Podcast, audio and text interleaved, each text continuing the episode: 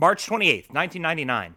Audiences failed to flock to EdTV too ahead of its time to capitalize on the attractive, famous Nobody era. You couldn't get Every Morning by Sugar Ray out of your head, and the cadre of evil scientists who created it made sure of that.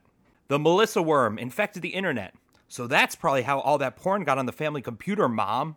Meanwhile, in Philadelphia, Pennsylvania, The Rock and Stone Cold Steve Austin clashed for the WWF Championship at WrestleMania 15. I love the chicken! This is Hell in a Cell Phone.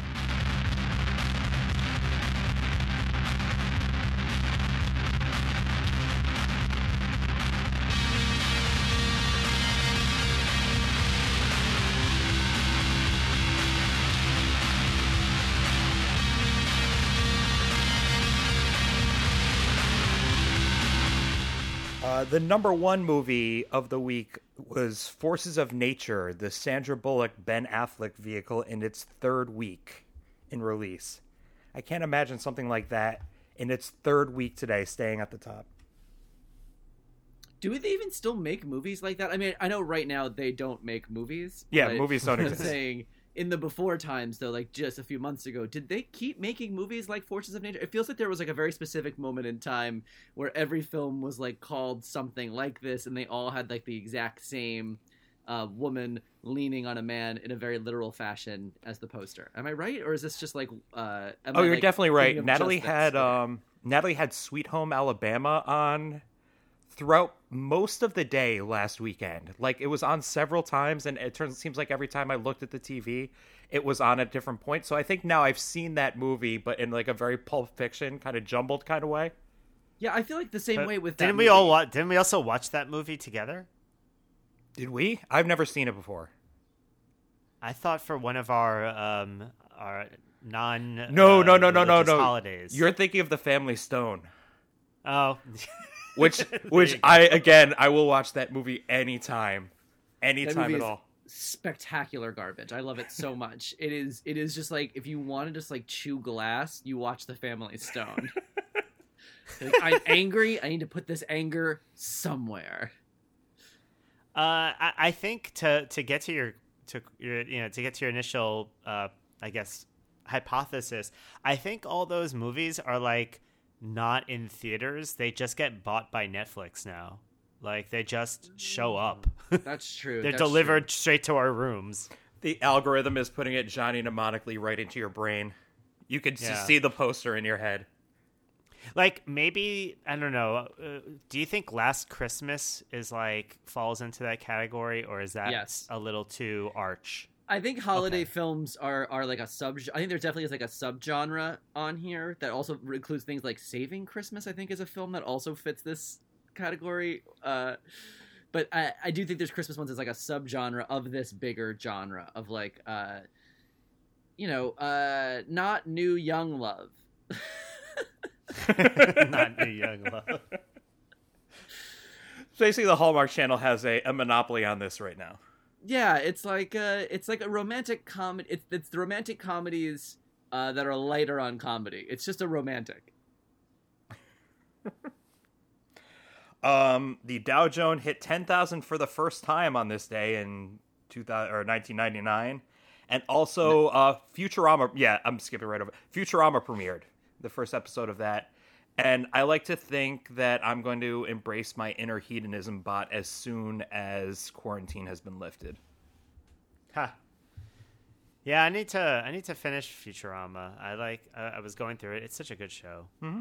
It it's really good. I, I also fell off because I feel like when things start. Same with Community. It's like when shows are like jumping channels at a certain point. I'm just like, huh, what, what? Now you're online. Wait, what's happening? I'm like, okay, boomer, I can't. I can't. Is that Yeah. Futurama? I like lost track of it. I was like, wait, you're on Comedy Central and now you're on TBS. It's like it's all over the place. And so, uh, I also like lost the very last few seasons. But man, it, it was consistently good wherever I dropped off. Yeah, the last show I, I remember uh, switching formats for was like Battlestar Galactica when they had like the the web series that was like supposed to be between seasons two and three or something. I was like, well, I've got to f- see what I missed. Uh, it was insane, but um, you know what? I'm glad I committed to it. Natalie's actually agreed to watch Battlestar Galactica over, uh, and while we're we're stuck inside, and I haven't capitalized on that yet.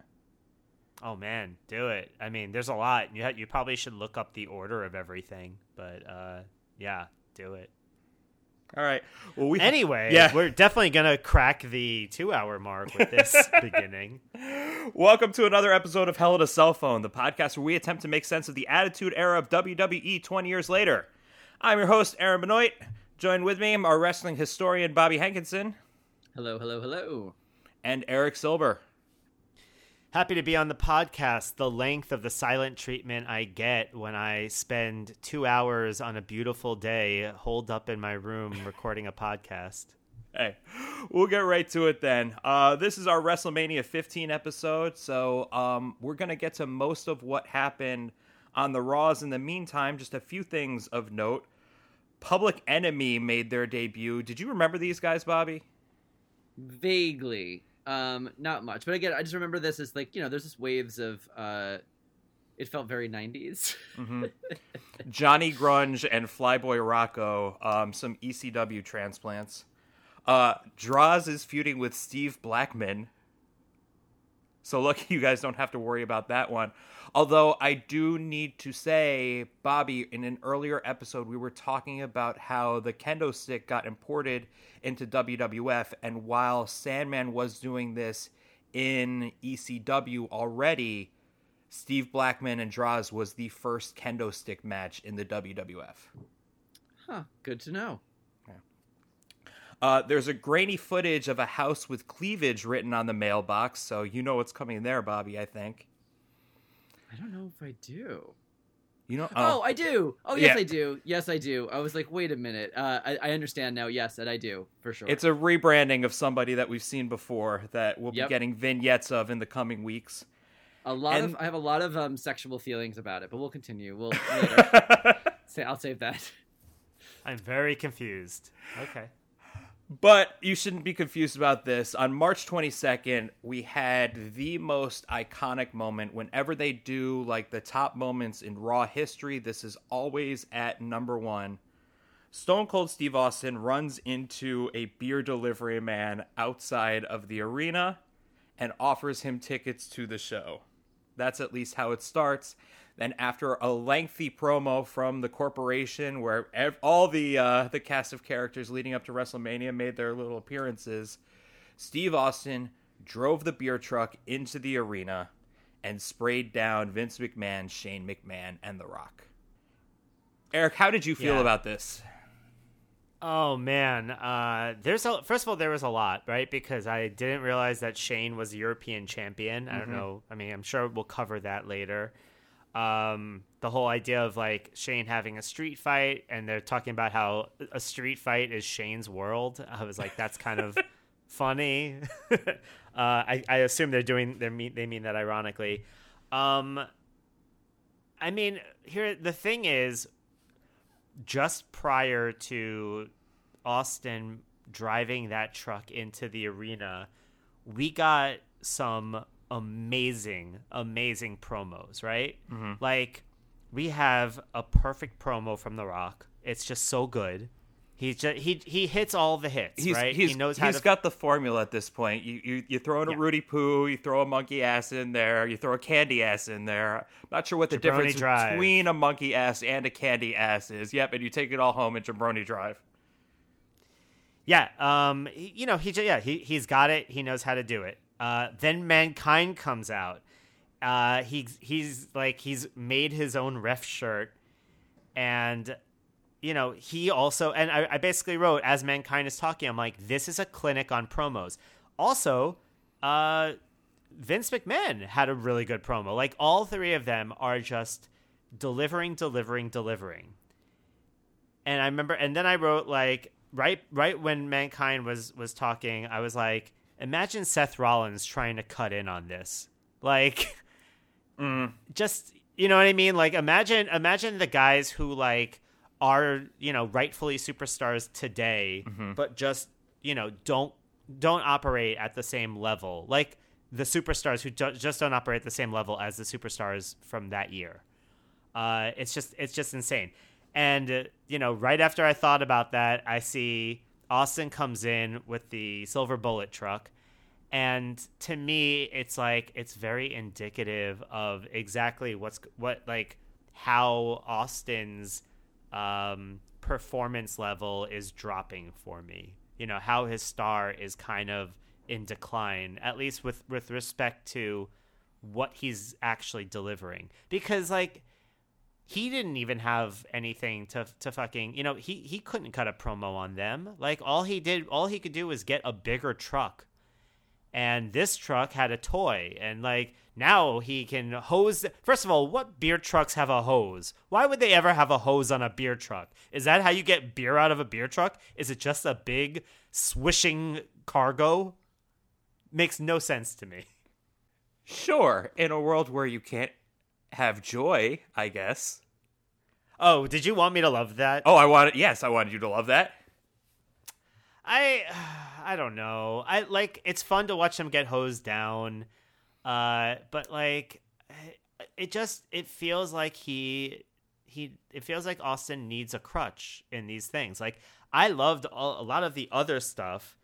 Uh but I don't know. Like I just if it feels like first of all the uh the WWF at some point made some sort of sponsorship deal with Coors because that became like the official brand of Vince McMahon uh, ruining his three thousand dollars suits, and it just I don't know I, I like it. It didn't strike me at like that part of it was fine, but it, I wasn't like oh man Steve Austin's a badass. I was just like oh it's another fucking thing he's doing instead of like being clever.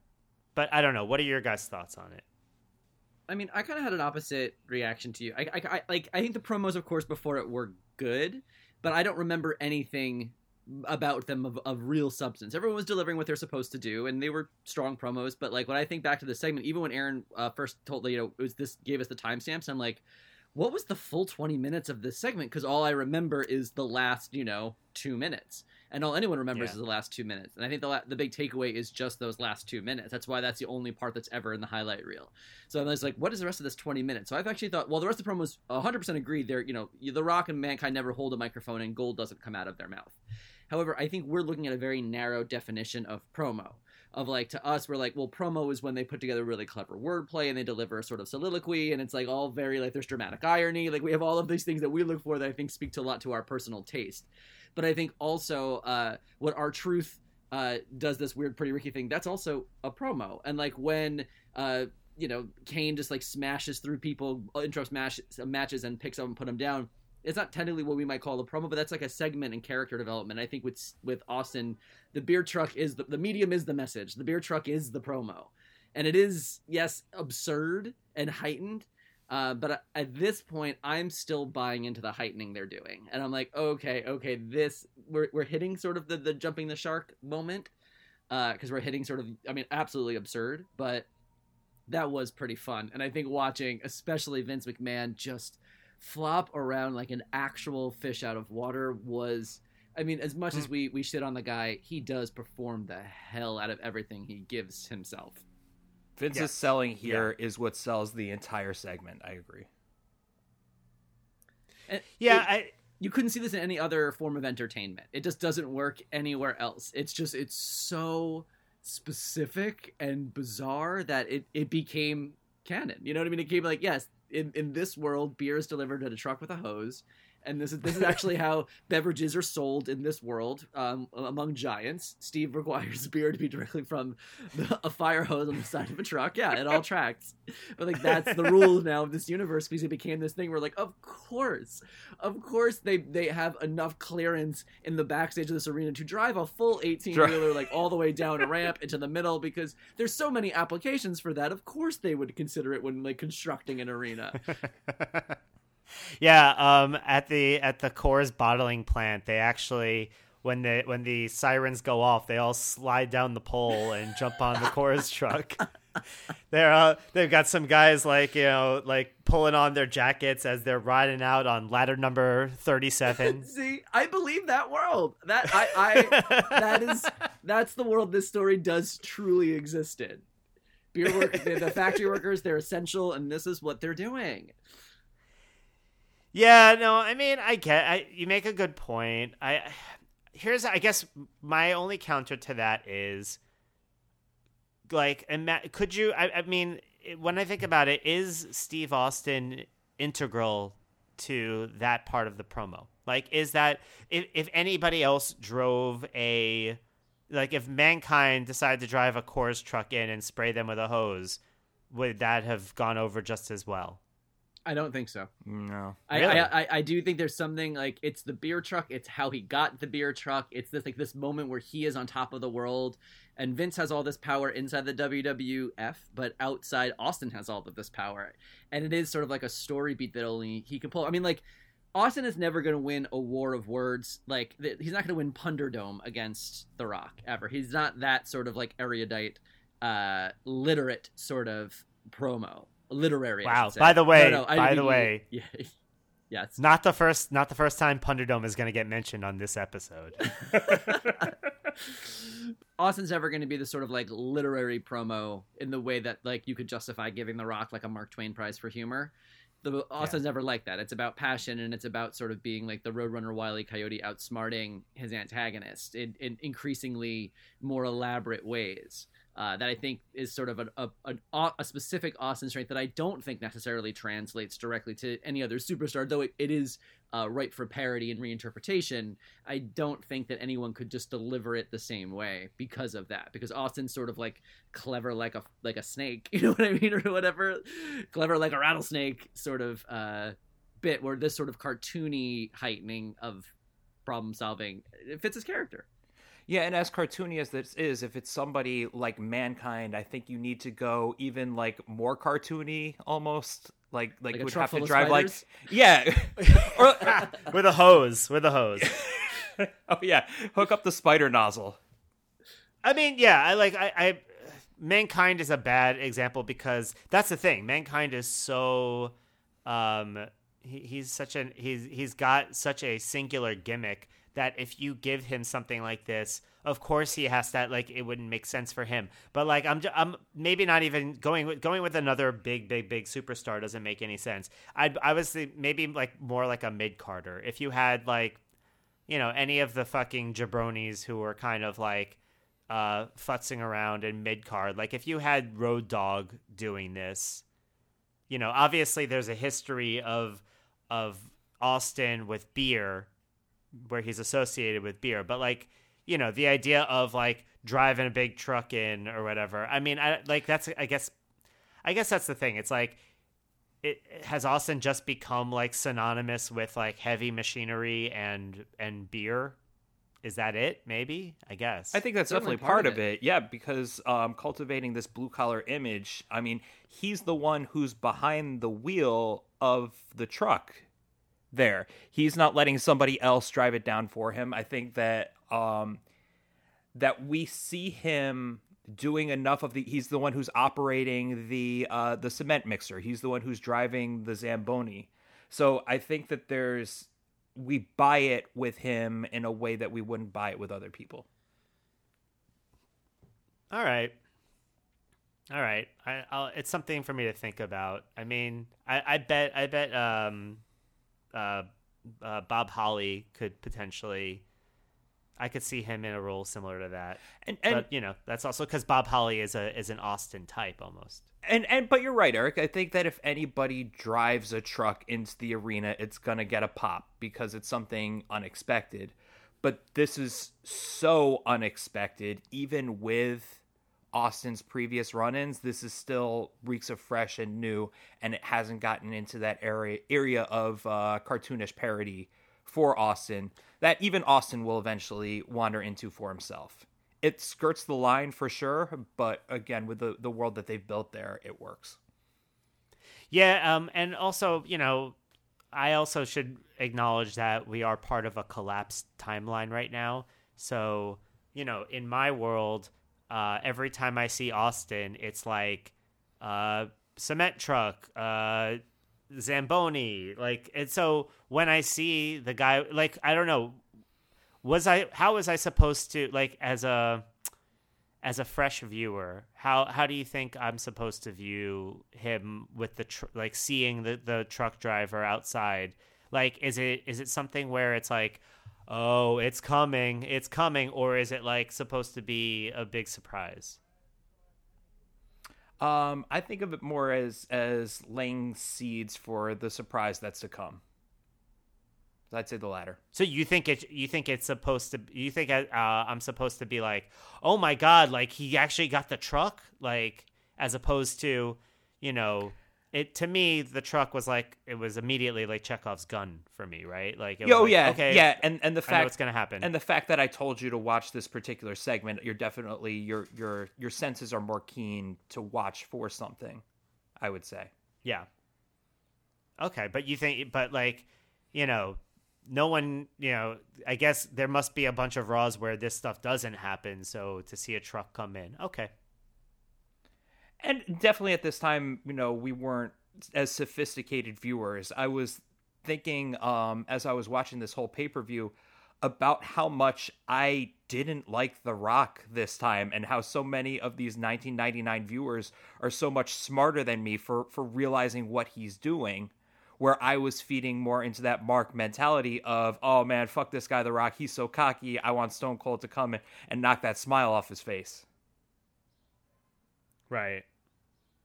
By the way, I uh, I noticed that um, Austin has started to like get a little uh, gumped.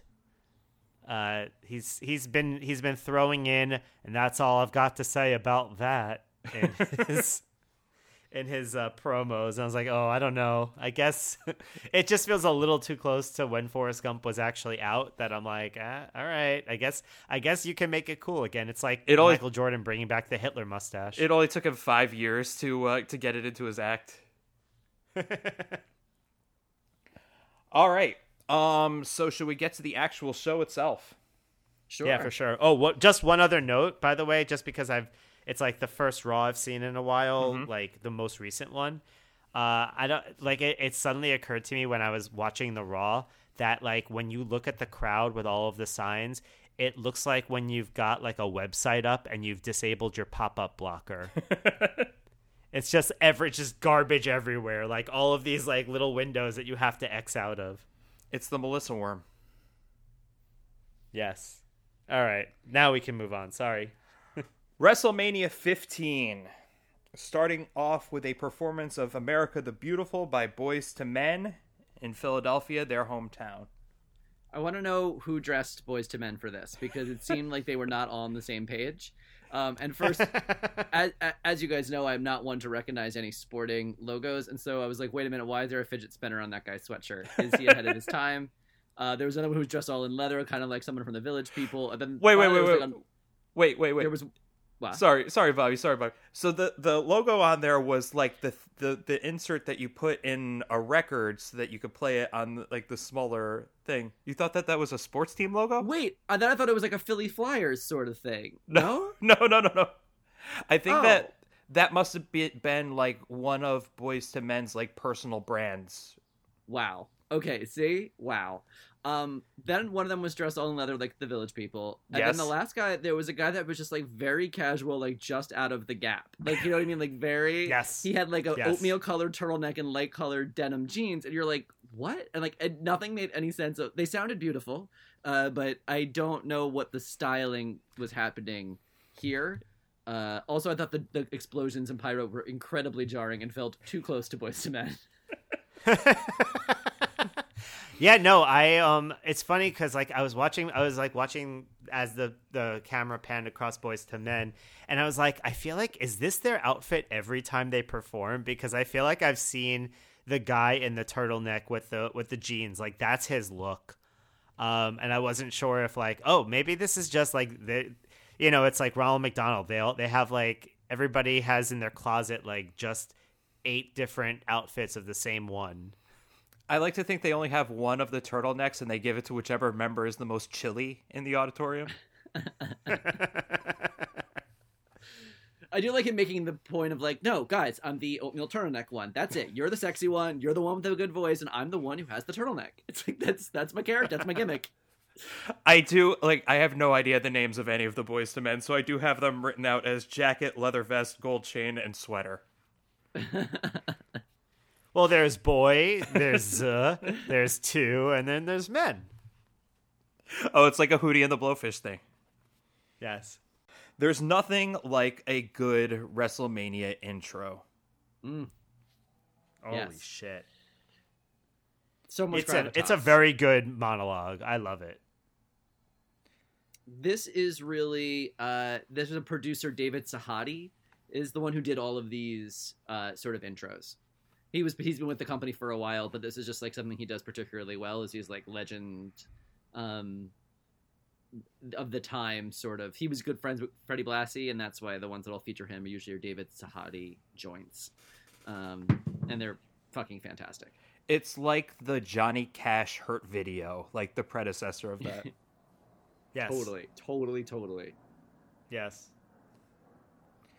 Um, the just the phrase "the showcase of the immortals," uh, they do a very good job of like tapping into this idea that like the WWE isn't isn't doesn't consist of people, but it consists of like avatars. Like they are they are all of the like the the minor and major arcana of our universe. There's the there's the gothic lifestyle deity and there's the like uh southern justice deity and all of these other ones. But you know what I mean? Like it's like they do a really good job of making it just kind of be like, "Oh, you know like these guys are not just, you know, silly performers. They are embodiments of things of or of concepts. Yeah, and he Yeah, I finds he finds a lot of ways to say that the same way, but sound like cool every single time. Yeah. Um also uh gotta gotta hand it to them. They really upped the production value in general. Like usually you get something that's like really fantastic like this intro and then it's like now brought to you by Clearasil. uh, yeah, I'm surprised because the lead up on Raw to this was heavily featuring uh, crunchy M and M's, and I thought it was going to lead Bobby down his uh, "I hate the new M and M's" hole. I it, and honestly I couldn't I couldn't believe that they were happening that, that I did react watching this like I can't believe like this is when it started. This was the beginning of the end. We used to just have regular peanut and peanut butter. That's all we needed. That's all we needed. Now Wait, if- peanut butter is definitely new.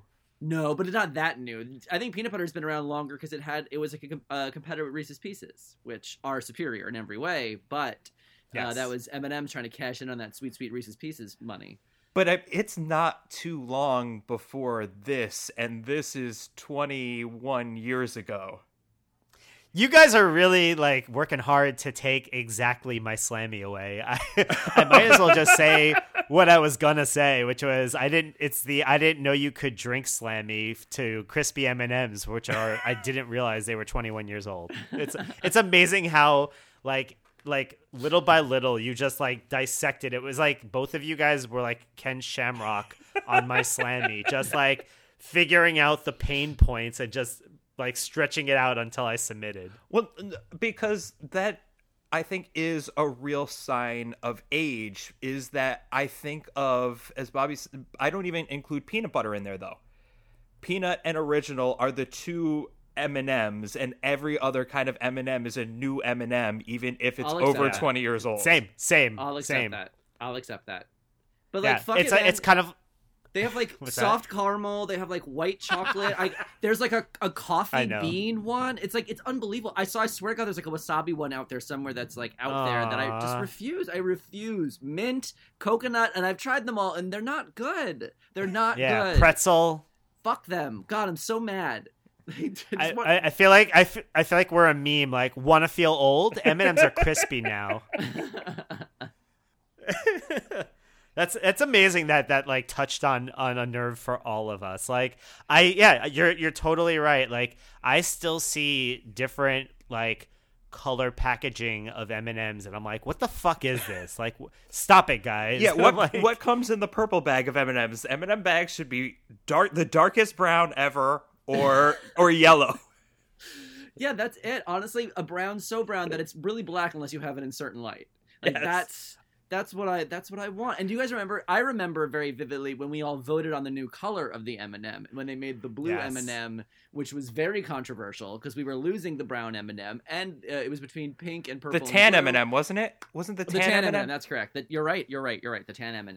But that even that felt like, what are you doing? What are you? What? What? Yeah. Why? Why must we do I know. this? But the blue M&Ms And I did don't- taste better once they came out. It's that is true.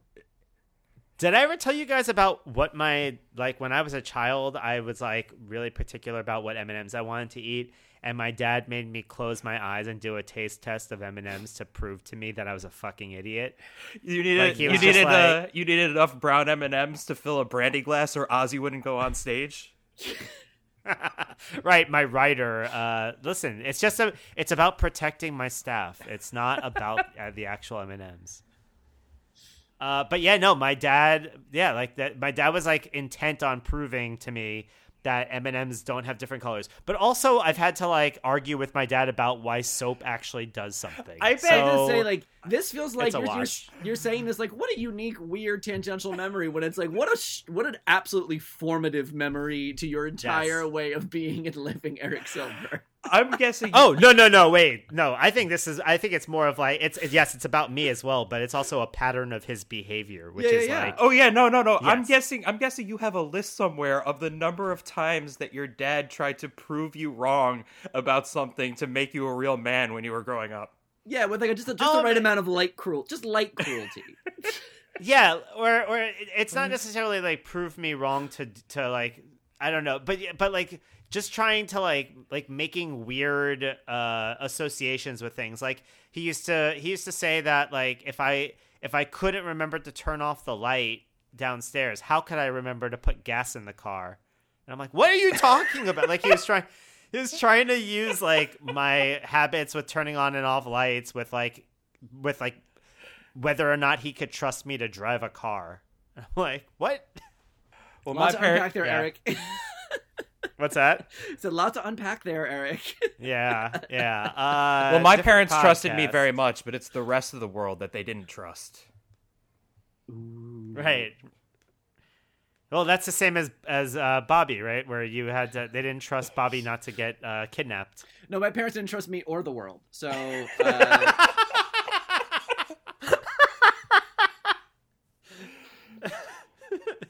This one's just right. I swear, at some point we'll get to the first match of WrestleMania. Oh man. Brought to you by Stridex. But then they also had like the spinning gold film wheel behind, as though this was was the Oscars. well, you Yeah, I loved it. I the, loved the, it. The movie town, Philadelphia, Pennsylvania, where stars are made. the real Hollywood. Rocky and M Night Shyamalan in a few months, probably. Right. We're at Pat's Cheesesteak Theater for the premiere of. All right. Um, the first match is the uh, the Hardcore Championship. Al Snow versus Hardcore Holly versus Hardcore Champion Billy Gunn. So I need to ask. Yeah. so so in the Raws on the lead up here, Billy Gunn is is completely established within the Intercontinental title picture. Road Dogg, when he left for rehab, was the hardcore champion, and when he comes back, firmly establishes himself within the hardcore picture. What the fuck are they doing here, Bobby? Nope, no idea. Uh, and not that I didn't ask, not that I didn't look. And even they asked Bruce Pritchard directly on the episode about this pay per view, and he's like, I don't know, just a swerve, man. I, I, I don't know. They were just doing, and this is peak. This is the first WrestleMania that Vince Russo is the head writer, um, I believe. And so, like he, this is like peak Vince Russo shit. This is when they literally are calling it Crash TV, and they're just like basically week to week throwing shit at the wall and seeing what sticks. So there's not like a there's not like a very good justification we can find that's like, oh well he was too injured for this one match where they had to move the angle forward so they switched. It was just kind of like, I don't know, let's throw a Road Dogg in the IC picture and see what happens. Uh, what one of the one of the best examples of that in the lead up to this, and we'll talk a little bit about what's going on with JR later on in the episode. But JR and Dr. Death are at the TK, TKE frat house, and all of a sudden, Hardcore Holly just like busts in and starts having a hardcore match with Dr. Death on the March 22nd episode of Raw. That kind of sounds cool the way you put it. Yeah.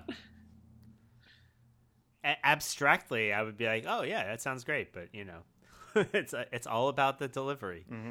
Um, I am. Listen, I think it's very progressive of WWF to think of asthma as hardcore. You know, it's like, uh, you know, if you think about it, you're like breathing only half as much as other people. I miss the hardcore title and the hardcore designation of a match because every time someone says hardcore, I just think of that Robyn lyric from Indestructible where she goes, This is hardcore. And every time I watch like a hockey stick break over someone's head, that's like all that's playing in my head. Oh my god, you need to do like a, a early 2000s anime video, except it's Robyn with uh, pictures from the hardcore title. I love that. Let's do it. I don't know. I wish that that's the second. Like, I wish I had artistic skills. Uh, I did. I had this weekend. I also had another one yesterday that uh, I wanted to do a series of Norman Rockwell style plates depicting famous scenes in The Real Housewives. Uh, it might be a good time to tell you guys this is the first weekend I'm back to smoking spliffs. nice, good work. Feels Are you- apt. Okay. Are you a painter, Bobby? No, and but if I was, that that's the project. I, I was like, wait, can I commission someone to do that? Is that how that works? Then am I officially like a, a designer? What's happening? Uh, and then I fell asleep for a little bit. Huh. This is like you're the Andy Warhol of all this. Yes, where's my factory? um, I have to say, I really love the way that Al Snow uses a hockey stick. Like he's been doing it a couple times, but every time he, I've, uh, he, every time he pulls out like a long pole of some sort, Whoa. uh, he goes straight into. What's he, He go goes straight, straight into? in- He go he goes straight into. I was gonna say his his Casey Jones impersonation. Oh. It's great. I love it. Um, I didn't love this match though, and I was ready to love this match, and I thought starting out, oh wow, it's really smart for them to start with the hardcore championship. That's always so high energy. There's that that the chaos behind it, but it was I don't know. I, I guess it was too tame for what I expected from these three guys on the biggest show in the opening match. I think what I'm realizing is I like hardcore matches best when they're as far from wrestling as possible. So I like them out of the ring. I like them backstage. I like them out by the in the river. Like I like them not. Yeah, Philadelphia has a river. ring. Come on. But it just feels like I think also triple threat is tough because like the way of a rhythm of a triple threat match, like it requires a lot of rest and it requires a lot of like technical wrestling to be able to you know use the psychology enough to isolate a man and blah blah blah blah blah blah. And so I kind of think like that also doesn't fare well. And it also feels like for this match they only went for pinfalls in the ring, which also doesn't feel very hardcore. So like that's the kind of stuff that I think for me I like the hardcore matches when they lean the most into the hardcore element and they get away from the ring, get away from the ring ropes, get away from the the tr- anything that reminds me of a traditional wrestling match. Because when it's mm-hmm. just a, a wrestling match with a couple gimmicked weapons, it just felt kind of cheesy. Uh, it's funny because I wow. I mean, you guys make a lot of sense, but I think when I was watching this, I I think I wasn't necessarily like comparing it to the, like I I didn't have the the high expectations of a hardcore match in general in my mind, so I was like, you know, like when I see the hardcore matches, I'm like, oh, these are fun, but I haven't. They, they haven't been ingrained in me with this idea of like, oh, this is what a hardcore match should be. You know what I mean? So what when I was watching this, I like the thing I did, I noticed at least was to me it like this was the most I think it this was at least the to me the best booked triple threat match that I've seen because I feel like and again this might be recency bias or whatever but or it might it might just be that there were good performers but I feel like the other times that I've seen a triple threat match I was just like this is bad and it, and like the way that they are uh, as as you're kind of saying, uh, the way that they're resting and the way that they're isolating, it was like it just didn't make any sense. And I think like to me at least, this match to date was like it showed that they're getting a little bit better at it, at least in terms of maybe not in the hardcore aspect of it, but at least in terms of the triple threat aspect of it. Like it shows that it, it showed to me at least that they're getting better at like managing three people in a match. I'll Does buy that make sense? I'll buy that, and I think we'll see later on in the show um, during the four way match how they're still like ironing out a lot of the kinks. That there was a lot of flow to this, but I think to Bobby's point with with a hardcore match, you've got an opportunity to like really take a lot of time kind of like selling that you're beating the shit out of one of the competitors leave them in like a bloody pulp and then give them time to heal and all of a sudden oh shit this person came back from this near like inch of their life beating in order to win i think that's where a lot of the drama comes in and i think that's a, a huge missed opportunity in this match Yeah, no, I, I I totally get that. next up we had D'Lo Brown and Test versus Jeff and Owen. Is that another what right there? Boy, what I mean, I mean, I know what happened because Yeah. I watched the, you know, Yeah. they, they recapped it and kind of told us how we got to this point, but woo wee, man, how shitty does the tag division have to be to be like, I don't know, you two, I guess, like, yikes, woof. Yeah. So wait, how did D'Lo get matched up with Test? on the pre-show on on um Sunday Night Heat before WrestleMania, they had a battle royal where it was like tons of competitors and um but the the idea was the last two competitors in the ring are going to be made into a tag team that will challenge Jeff Jarrett and Owen Hart for the belt later that night. You guys are now a tag team, and you're gonna go on a great run. So good luck. like, what? Yeah, it's like it just it's It's like we're gonna What do you have we're gonna have a basketball tournament, a, a one-on-one basketball tournament, and the five guys who score the most points are gonna have to go against the '96 Bulls.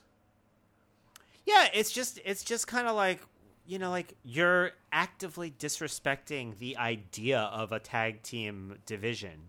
If you're just like, look, any two guys, it, you look, just give me the last two guys in this big match. They'll, they can go on a great run. Like the whole point of a tag team is that it's not two individual wrestlers; it's wrestlers who have chemistry and work well together, right? And and yes, and and I, I understand the point here is that Test being so young doesn't really have chemistry with anybody, but he's also a big, huge dude that has gotten a, a pretty big push to the forefront and is going to continue to receive a push. So to pair him with three guys who know this business very well and do their move sets very, very well is smart if you want to get him on your biggest show. Just don't think we need Test on the biggest show in this much of a, a forefront. We certainly don't need Test Tank Top, which says guns don't kill people. Oh, I kill people. I do. Which Yep. is a I- I was- little too much attitude for me. I was wondering if he got that from Brian Pillman's estate. Yay, yikes. And then Ivory came out with a big ass band aid on her face where I guess Marlena burned her with a cigar at one point. Sure, great look. As I told uh, Aaron via text yesterday, uh, I think it's super fucked up that they're leaning on uh, Marlena's history as an arsonist to tell stories now. That's going to make a. little, a little joke there, a little just kidding, a little joke, a reference to our previous episode. I know. Uh, actually, our, our, our next episode. That's Oh. actually you'll, that's going to make a lot of sense when you listen to our next week's episode that we recorded yesterday. Oh right, god damn it, time is hard. Wait, wait, was Marlena an arsonist? Oh, right, got it. um, yeah, yeah. This- no, I remember. I- what we, I remember our discussions. I feel like this bit's really gonna work. Uh, my questions in this match. So I, uh, you explained it. So I had where's Mark Henry? I guess doesn't matter. They just want to push test. Uh, and, and I think also- Mark Andrews also he's also I believe injured right now or getting over Oh, like okay. link, he, having some kind of knee surgery. I think there's some sort of uh something to actually address a, a medical issue. I believe. He was written It was off. heartbreak. Um, he was written off with with a uh, guitar shot to the knee by um, last by pay-per-view. Jeff Jarrett. Was that the last Oh. pay per view or was that on the Raws? I no, it was the pay per view and it was Owen who hit him in the knee. I believe. Yeah. Uh, that we had watched because I remember I was annoyed that Owen walked like in front of the referee with the guitar and didn't get caught. That's right. Yep. yeah, Yep. Yeah, yep. yeah. Yep. Okay. Um, but um, wow, we've gone this far without addressing Deborah. I was gonna say, did she rob a magician's assistant on her way to the ring? I have in my notes. Wait, I have in my notes. Deborah rolled down a flight of stairs so Zelina Vega could run.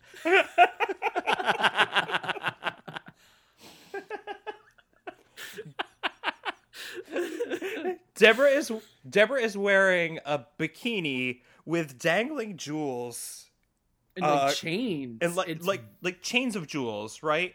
And then like the like uh fucking Hugh Jackman's jacket from The Greatest Showman. Yep, tails, full tails. I had written down that Deborah looks like she's wearing a silver bikini that then was adorned by one of those tattoos that Ryan Ashley does on Ink Master. like lots of ornate beading and chains hanging off. Like everything is suddenly a chandelier. Her hair It's uh, Sergeant Deborah's Lonely Hearts Club Band.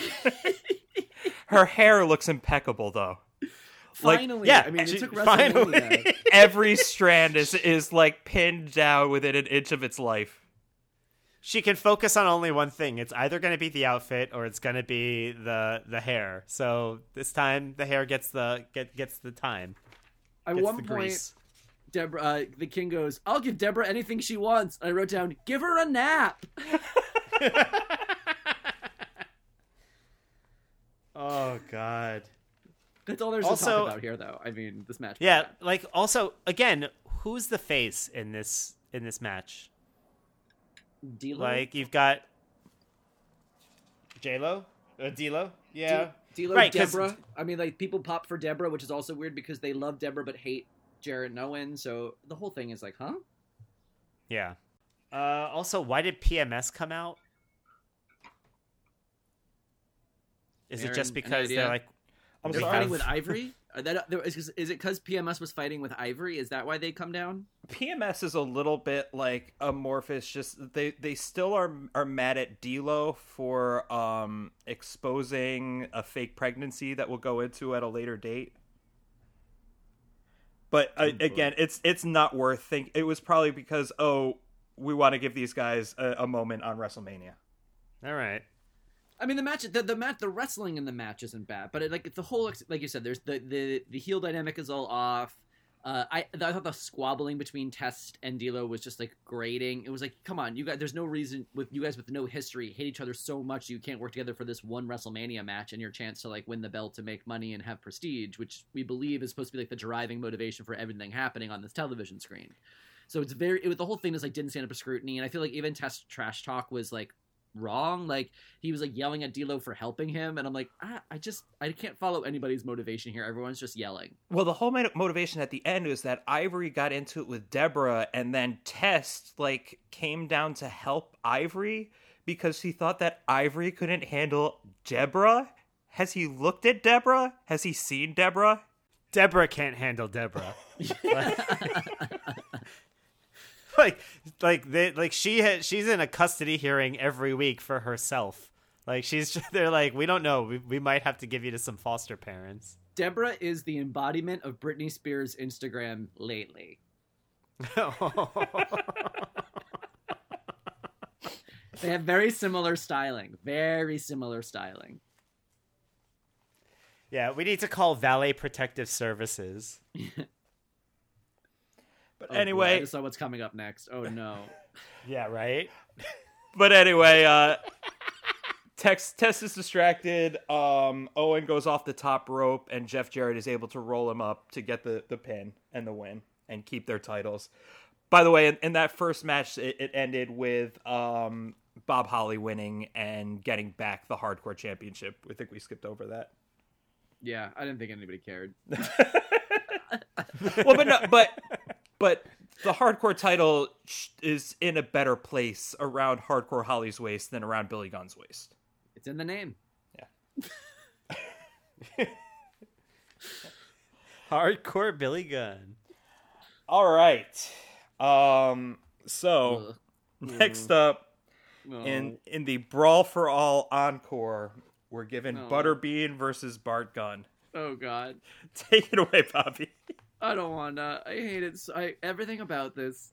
Yeah, I, I just there's like I, I just feel like I was pummeled with experiences during this next segment. Of I, I mean, there was a lot of pummeling, I guess, but uh, where to even begin with this? I mean, I guess first and foremost, Bart Gunn looks hot. Okay, he got a haircut. He looks really good. He's cleaned up. He's jacked up. He just looks good. Uh, so hot Bart Gunn is definitely in here. Um, they showed a photo well, before the package or within the midst of the package you know the sort of like uh you know the, the the promo photo of like the two still photos like this one versus this one with the logo of the pay per view in the back. I don't know what you would call that. The promo photo. But it looks like they used like an outtake from Butterbean's cell phone from a selfie he didn't make, like he wouldn't have posted. Like he wasn't looking at the camera. His face isn't doing anything discernible. He's kind of hunched over. It's out of focus. Go back and look at it because it was truly so bizarre that I can't believe they put it on television. Everything about this is bad. They're calling Bart the Hammer. Bart the Hammer Gunn. What? Uh, you already have a gimmick. Bart Gunn's not your real name. You can't have a nickname inside your fake name. If you're gonna do that, then use your real fucking name then and be real blank the hammer blank or whatever. Fuck that. It's so stupid. Um then the or whole thing or, where they're or, like or fucking Bart the Machine Gun. Bro, oh my god. Oh, yes, that makes more oh, sense. that's good. Like, Like, where did the hammer even come from? What is Actually, you know, there is a there is a hammer on a gun. It's the isn't it the hammer that clicks, right? no, no, Well, Eric, do not do this work for them. They do not deserve it. Then it should be Bart the Gun Hammer. I hate this. And the promo where they're like, I think Bart Gunn stands a good chance. I think Bart Gunn's gonna knock him out in the first round. I think Bart Gunn's gonna beat the shit out of Butterbean. That was like they didn't even give anybody on the Butterbean side a chance to be like, no, guys, truly, Bart Butterbean's gonna kill this man. They're like, nope, Bart Gunn all the way. It's like, oh no, oh yeah, no. the worst was someone was like, I think it's gonna go be go to a decision, but it's gonna go to Bart Gunn. Wow. Oh, Wow. The match, the, the the match, whatever, it lasted less than the time it took them to prepare the ring for this match. Oh God, yes. Like the intro was like the, the, it, when you look on WWE Network, like there's whole sections for the intros, and then there's like like 30 seconds for the actual match. The San Diego Chicken lasted longer in the ring with Vinny Paz than this match was. Wow, wow, wow, wow, wow, wow, wow.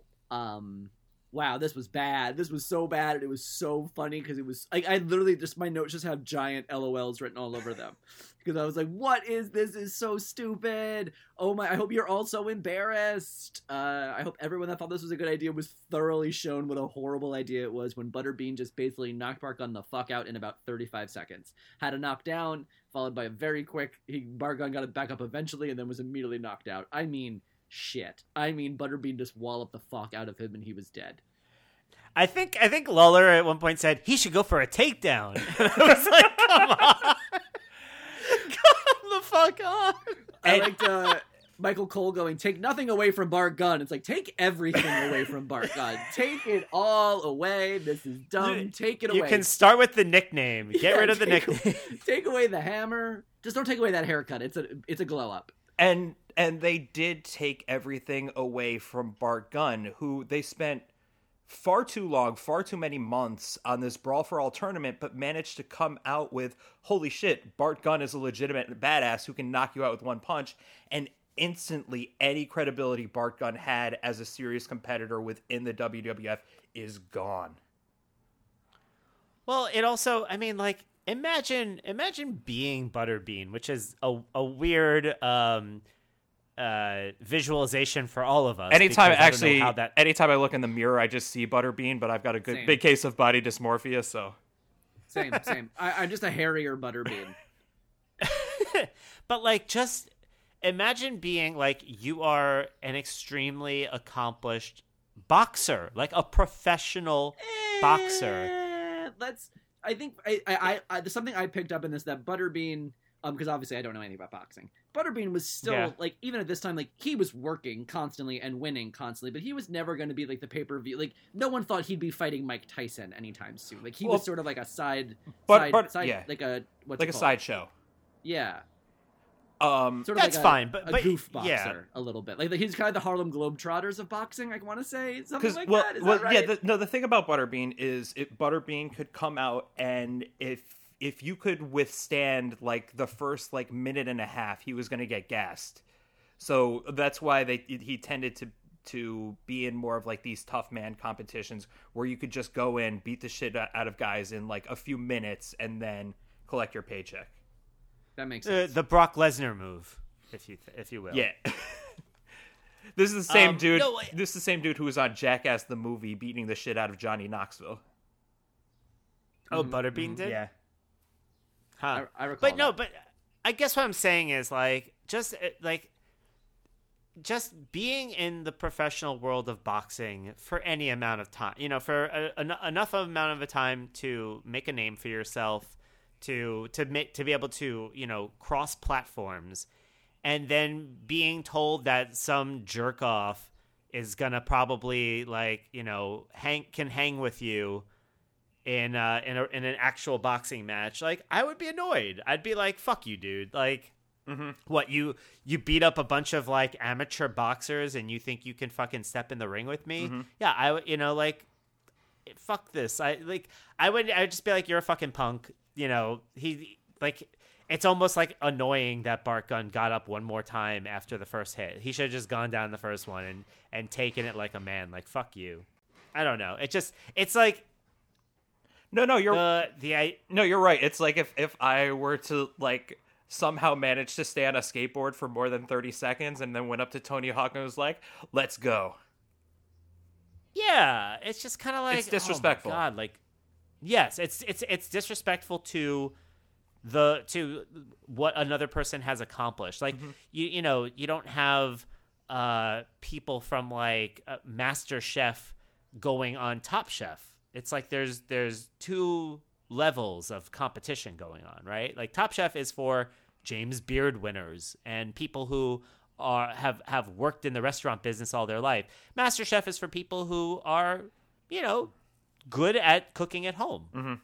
We don't have to talk Yeah. about this anymore, too. Yeah, no. Um, by the way, why did Lawler say uh, "Don't bring up Doctor Death" during that during this part? At one point, there the commentators are talking, and some and I think Lawler basically said like, "Oh, don't bring up Doctor Death." Is that is that because they're acknowledging that Doctor Death is just was a fucking flop in the brawl for We'll all? uh we'll talk about that a little bit later when we get into uh, some stuff with JR. Ooh, okay. All right. Um, but I'm guessing you might have some questions seeing that uh, Mick Foley is wrestling Paul White for the right to be the referee in the main event and not in the main event itself. Wah. Uh, not only did I have questions, I literally had to bring up the the previous the raw that we just spoke about in another tab because I was like, what the fuck is happening? Like in the in the promo that we spoke about, the whole point was that um in that raw, I believe was it Rock and Rock versus Mankind for the right to be the referee of the main event of Stone Cold versus the Big Show, which we were getting later on in the evening. Yes, yes. This is why it's so confusing. So they were like, it was a match to for the right to be the the referee in the main event, right? And then this is another fucking match for the right to be a referee in a different main event, but it's like the same people, and you just it's just uh you just you know throw them in a bag, shake it up, and pull out some the the you know pull out four names again, and then you know you can find every permutation. Soon it will be uh, Mankind versus Stone Cold to be the uh, to be the ref in the main event beca- between Rock and and Paul White. I don't know. Actually, I think that is a thing that happens at some point. See, Um, so is it just that the that there's so few people in like the main event picture, or you mean what's my issue Yeah. with it?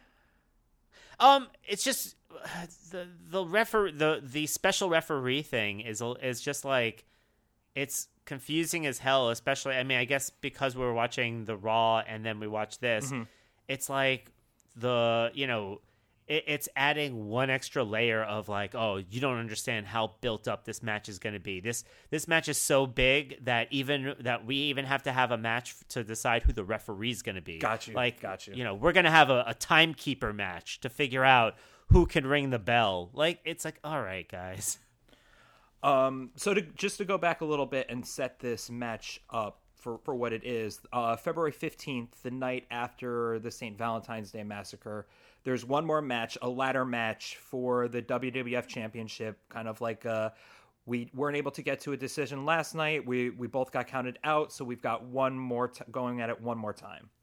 Um, during the match, Paul White comes out and choke slams Mankind off of the ladder. Rock goes up and gets the championship. Mankind kind of immediately vacates his way from the title picture, and it, it, makes sense. I mean, Stone Cold versus The Rock is the money match at WrestleMania. Um, it doesn't make sense to do Austin Mankind, considering how they're both faces and they're both kind of a similar type of face for the audience right now. So Mankind kind of gets into this I'm going to be the referee mode um, after it's announced that Paul White is going to be the referee for that match. And so it's giving him something to do and get a lot of fun with like the him making his own shirts, him spray painting the ref shirt on Mr. Socko and things like that. But I guess it's more just kind of, well, we don't really know what else to do with mankind, but he is one of our top three most over stars. We got to do something. Yeah, no, I mean, I really liked referee Socko. I thought that was awesome. And so for this match, we've got Paul White versus Mankind. Um, we're starting to hear him being referred to as the Big Show after they'd referred to him as Big Nasty for most of uh, the run up. So they're still trying to figure out exactly what they're going to be labeling him as. Um, I think this match is okay, and that's about all I can, can muster for it.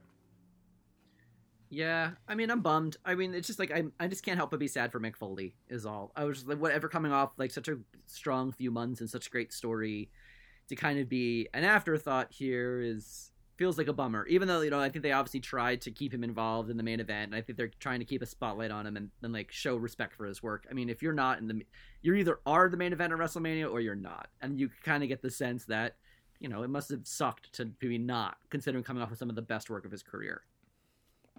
Yeah. Um yeah, I mean it was I feel like if Kane is a is a great example of how you build a monster, um Big Show is a great example of how you I don't know, just like have a guy show up. He's being built sort of as like a dumb monster.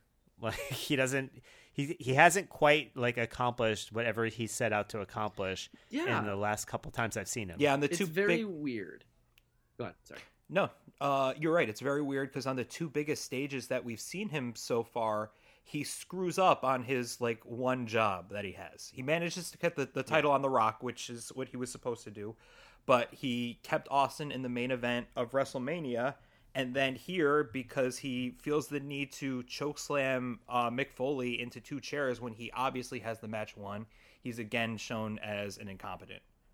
But then I have my notes uh, very Lenny of Mice and Men. That's what I get from yes. the Big Show. Yeah. Uh, um.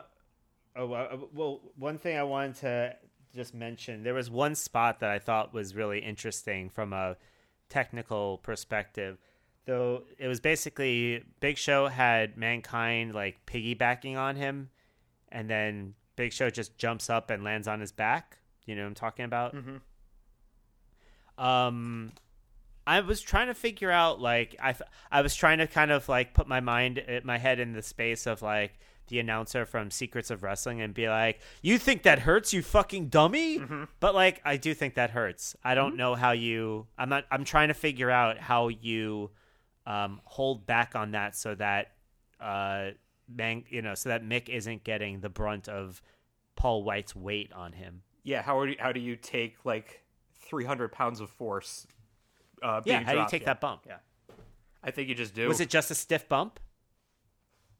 I'd have to go back and watch it, but I imagine that there's also the way to do it. You pretty much like you're landing on, you try to land on your tailbone first, so that's what's getting the most, or like your lower back, yeah. like you kind of like fall on your butt mostly, like when you, when you think like basically you do a Samoan drop. So Paul uh, Paul White would be falling on his butt more, or yes, or man, but, okay, but that also uh, so uh, well, but they end up would both, but that would be the idea is that Paul White, instead of landing most of his weight on that, would sort of land most of his own personal weight onto the mat first. Uh, right. Instead of landing flat on your back, exactly. instead of landing flat on your back, you you land. You almost. It's almost like uh, you're landing in a sitting position, and then you right. lean back. Right. So you kind of like it's a little bit of disrupting the force there, but this I, I can't remember now off the top of my head if he might have just jumped and actually taken this the hard this taken it the hard way because also Mick Foley is one to do that.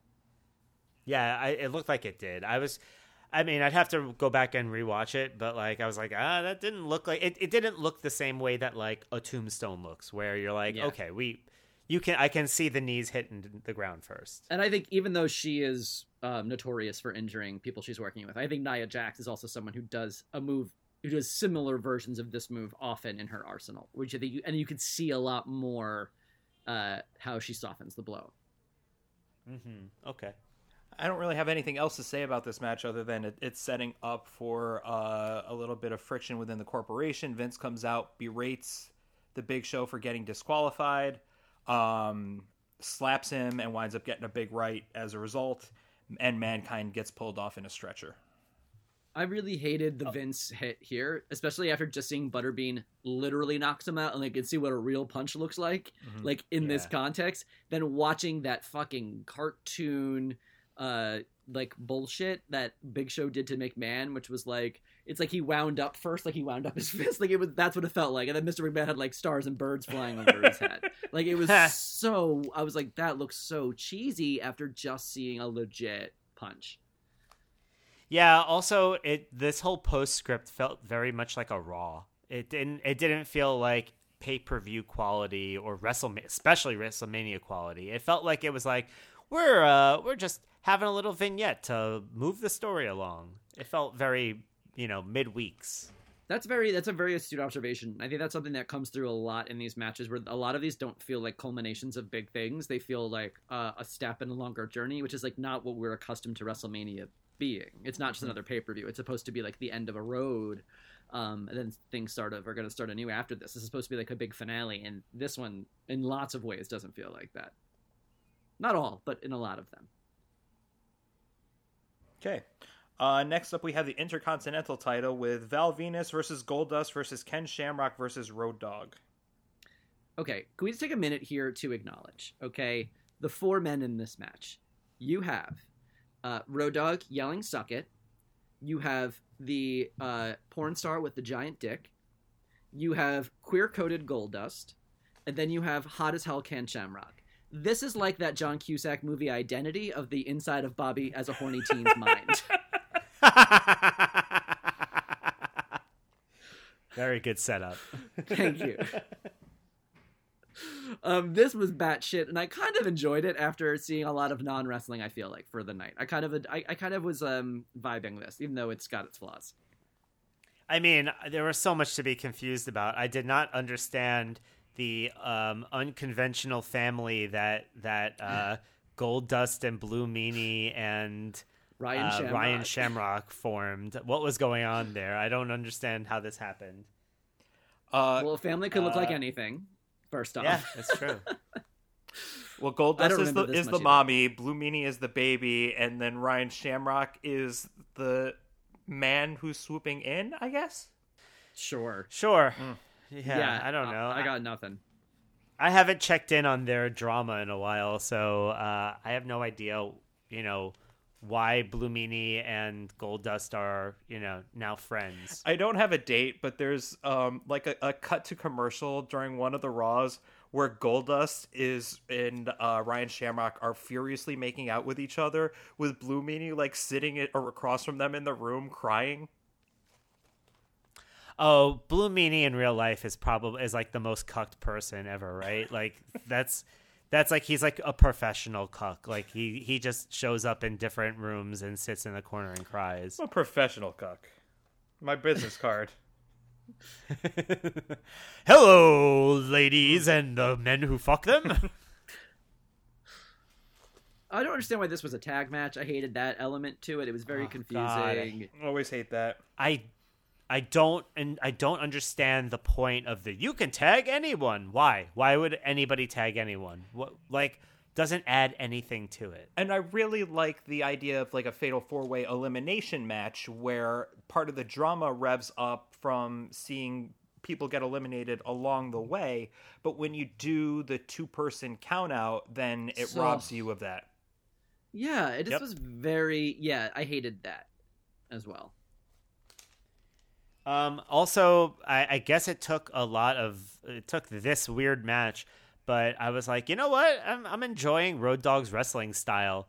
Uh, he's doing a lot of like you know his like his shimmying and and you know the the soft shoeing he's doing. I'm like, oh, this is fun. It's fun to. I mean, or with you know with like a bunch of wrestlers that I'm not that interested in watching wrestle, it it was fun watching Road Dogg kind of like have that spark of excitement and flair to his move.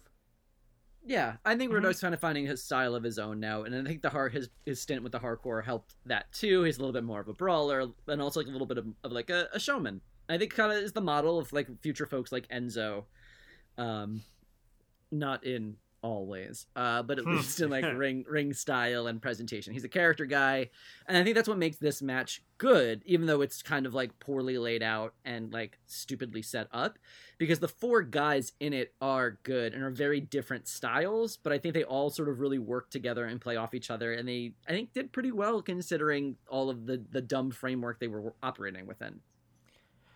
Yeah, I'm not going to go so far as to call this match good, but um, also I, I'm pretty sure that there are only two matches in this entire show that I would call good matches. Agreed, I agree with that. Okay.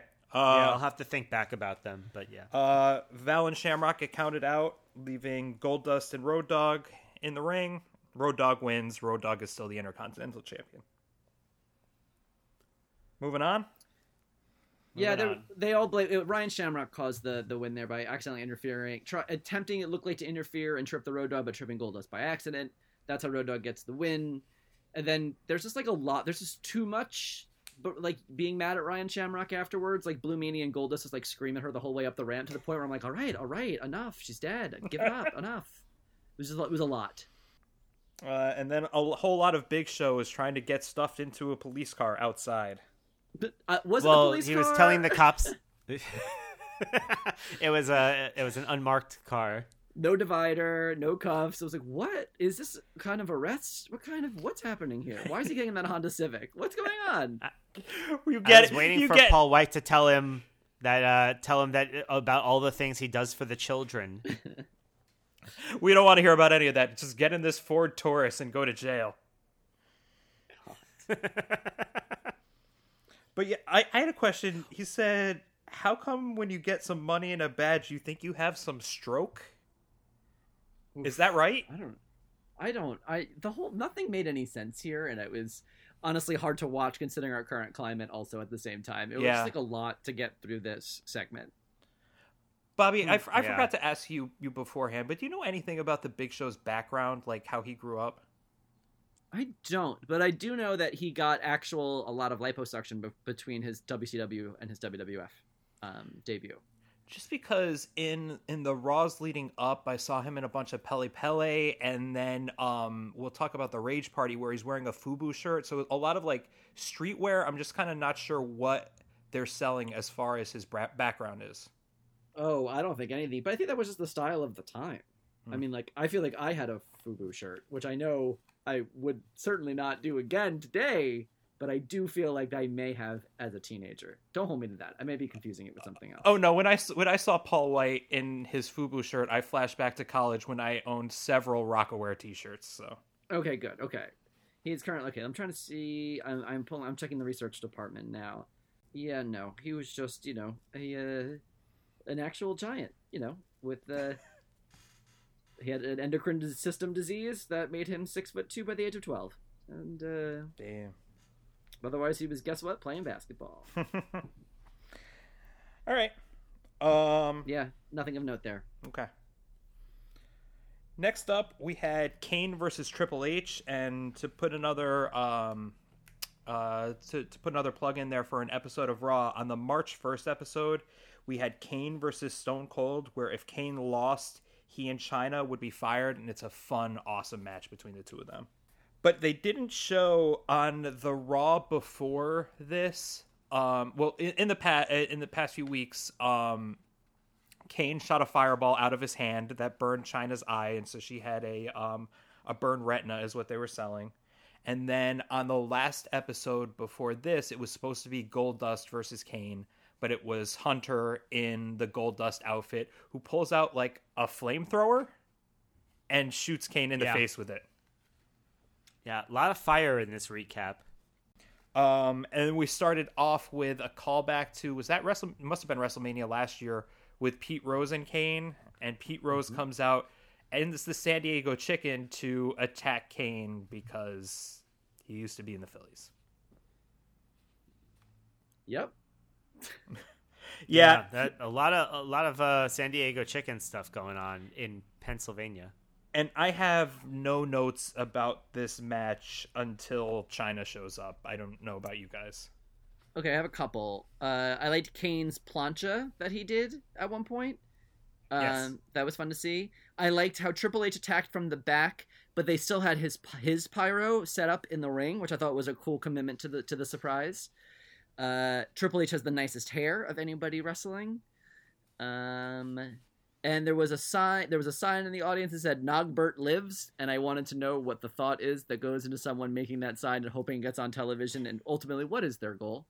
uh, and lastly, uh, Kane's panty line I found very distracting, and I think he should have uh, worn different undergarments uh, to be a little uh, more discreet. Eric, you got That anything? can we, we, we could skip to the finish then. Yeah, um, I don't know if uh, if the plancha you mentioned is that the same as like the I have Kane backdrop on Trip outside the ring was cool. Was that the same as the plancha basically? no, the plancha was the diving through the through the ropes or over the ropes. Oh, okay, okay. So there was a backdrop that he did that he did on Triple H outside the ring that I thought was cool. Um, but yeah, I'm, I, I, you know, that's about it for me. Um, I'm ready for it to talk about Chyna's turn. Well, it does. The one other thing I want to mention that I thought was weird about the match is that I felt like the heel and face dynamics were off. That's going to play out later. But as I was watching this in real time, for this match, for what the story was at this beat, Triple H was acting like a heel by sneaking in from the audience. That's like that's heel behavior. The sort of weaponry and usage felt more heely. It felt it felt like Kane was the face, even though that wasn't in story what it should be. That was what they were giving, which I think makes a little bit more sense later. But watching this in real time, it, it felt off. hmm Hmm. I thought. No, that makes sense. So eventually, Chyna makes her way down to the ring. She puts the steel steps into the ring. We're led to believe that she's there to help out Kane, but it turns out Chyna hits Kane with a chair and rejoins Triple H. Super sweet. I like. It was really, really sweet watching, like, like K, uh, Triple H. Like basically, like, was he like carrying her at one point? hmm At the She end. jumps into his arms. Yeah. She jumped into his arms. That was. It was really, really. I, I liked it. Um, Michael Cole, I believe, says blood is thicker than money, and I was Yep, like, I, I, I mean. I mean, I hate to go back to this well, but uh, I do think that the uh, the I, I don't know how that applies here. Are they brother and sister? Is that what he's saying? Like it's very. This is the part that was like, now this is an interesting use of this phrase, uh, because what? Huh, wait, what? And also, that's not po- nothing about it is right. So uh, just opening that up. Uh, if anybody want would care to agree with me only about the phraseology here and the semantics. Listen, fa- families families have different types of looks. You know, like uh, the Degeneration X family, the blood runs through all of them. Yeah, well, they- also, you know, blood is thicker than money, which is why when you combine, when you put blood and money together, the blood absorbs the money as it is thicker than the money, and not the other way around. Right, exactly. Uh, that's why actually we've been using blood as a currency for quite some time now, and It it's, stores a lot better. more effective. well, yeah, that's why we have blood banks. wow, Is that the what third! Thunderdome reference we're gonna get? It might be. It might be. Backstage, we've got Vince McMahon who's uh, plotting for what's going to happen later on and informs um, Chris Kelly, I think, that I'm going to be the guest referee. well, because he has a referee shirt in his athletic bag. no gay bags for him. No lady purses to be found. Only the most athletic of bags shall hold my referee shirt. Which, keep in mind, he does not wear a referee shirt later. So where No, his no, referee shirt in his bag was, I, I, I would like to know. Damn it, Bobby. Oh, is that your slammy? Oh no! I am the fucking It's a- slammy assassin today, y'all. the Great Slammy Massacre of 2020. Vince McMahon co- says clearly, "I have a referee shirt in my bag," and then later in the night comes out in a sleeveless black tank top, in which nobody has ever worn to be a referee ever since the dawn of time. Listen, we've all been there. We've all been like, yeah, yeah, yeah, I've I've got my suit ready for the for the event, and then you look and you're like, oh shit, all like there's a huge stain. I did not bring this to the dry cleaner. He, you know, he had to make a last minute substitution. That that ref shirt just wasn't ready to be worn in front of, you know, such a huge crowd. And black goes with everything. Right. Actually, he was he underneath he had a whole white shirt. So then together, they formed the black and white of the ref. Now, can we talk about the outfit that is in contention with Debra's outfit earlier as the most insane thing that anyone wore tonight? Oh, I assume you're talking about Sable's pink scrunchie. I'm kidding, but also we I did have to I cannot let that go. She is dressed to the nine. Sable looks obviously she looks great. She has her full gear. It's very sexy. It's obviously all together. Her hair is put together with a long braid, all nice and like lots of attention to detail. And yet they cap it off with a straight up like Duane Reade pink hot pink scrunchie at the end that I just find unforgivable. Unforgivable. That was her honestly the biggest heel move she pulled this entire night. I mean, though it's funny because yeah, she you know all of it is very sexy, and then she starts dancing, and I'm like, nope, none of this is sexy. Well, wait, wait, What? guys. Sh- where do we talk about the Rage Party? Because I believe they showed the clips from the Rage Party before this. Yes. No, right it's before this it's match. after So- this. Was it? Because I have in my. uh Are you okay? I guess that's well, I mean, my notes, they but- show they show some of the clips of the rage of the rage party, but then I definitely watched the rage party after this, even though it takes place before this. Well, 'cause I have if- in my notes a note about Big Punisher before the Sable stuff, so I'm not sure if they showed him. yeah, no, But, they showed they showed Big Pun in, in the crowd there. Um, the, the Rage Oh, Party. that's why he was in the crowd. Okay. We see the clips from the Rage Party after the Undertaker Boss Man match. If somebody had looked at their show rundown, they would. I have I literally have it open in front of me. Sorry, but I'm scrolling in real time. Sometimes I just don't understand things. It's not that I don't look at them. So yeah, so Sable uh, starts dancing and is immediately less sexy, and starts talking and is immediately unsexy. This is for the women who wanna be me and the men who come to see me. The same Yeah, uh, cadence every single time that she utters that, as though she's just been practicing that and only that in front of the mirror for the last 14 days. Yeah, Bobby Bobby on a previous episode mentioned one nine hundred OK face, and like honestly, I, I can't get it out of my head every time Sable shows up now. It's just, hello, are you a single in the area? like, like, Jesus Christ, man. I mean, I know. I mean, I, I get that she's a very pretty lady, but I can't believe all of the things she's not good at. Like, it's like I, she is arguably one of the top five most po- popular people in the industry, and yet she can't do one single thing. it, it is bad. Oh boy. And then, uh, Um, and then Tori shows up, and Michael Cole asks the question on all of our minds: What is she wearing? It's a hypercolor bodysuit. Well, apparently the story here is that Tori had some photos taken by a friend who's a photographer, I'm sure, uh, quote unquote. Um, the same way lots of the guys that DM me on Instagram are photographers. Anyway, uh, what that she was wearing just body paint, not a suit covered in body paint, but just airbrush. So they're like sexy photos, Mm-hmm. and she was trying to get them published in Penthouse. So that's what inspired this ring gear to be like sort of like a taste of what uh, that could have, what what else is in store. But It- it, looks insane. Well, I mean, it definitely looked like someone would look if they were just body painted, but except that body paint doesn't bunch up like fabric does. Right. And then Michael say- Cole says she looks like Catwoman, who Michael Cole has clearly never seen a Batman movie or a comic book in his life. Because or a woman or a cat. like I don't know. Because Sable looks like Catwoman. Yes. Yes. Sable literally looks like Catwoman. Uh, Tori looks like like Tigra or like whatever. Uh, the the, the what's the Tigress? Tigress? The what? The Chitara? Wonder Woman? No, the well, the, also that. But the, Oh. what's the Wonder Woman? Cheetah's um, Wonder Woman. antagonist? Yeah, yeah, yeah. Cheetah.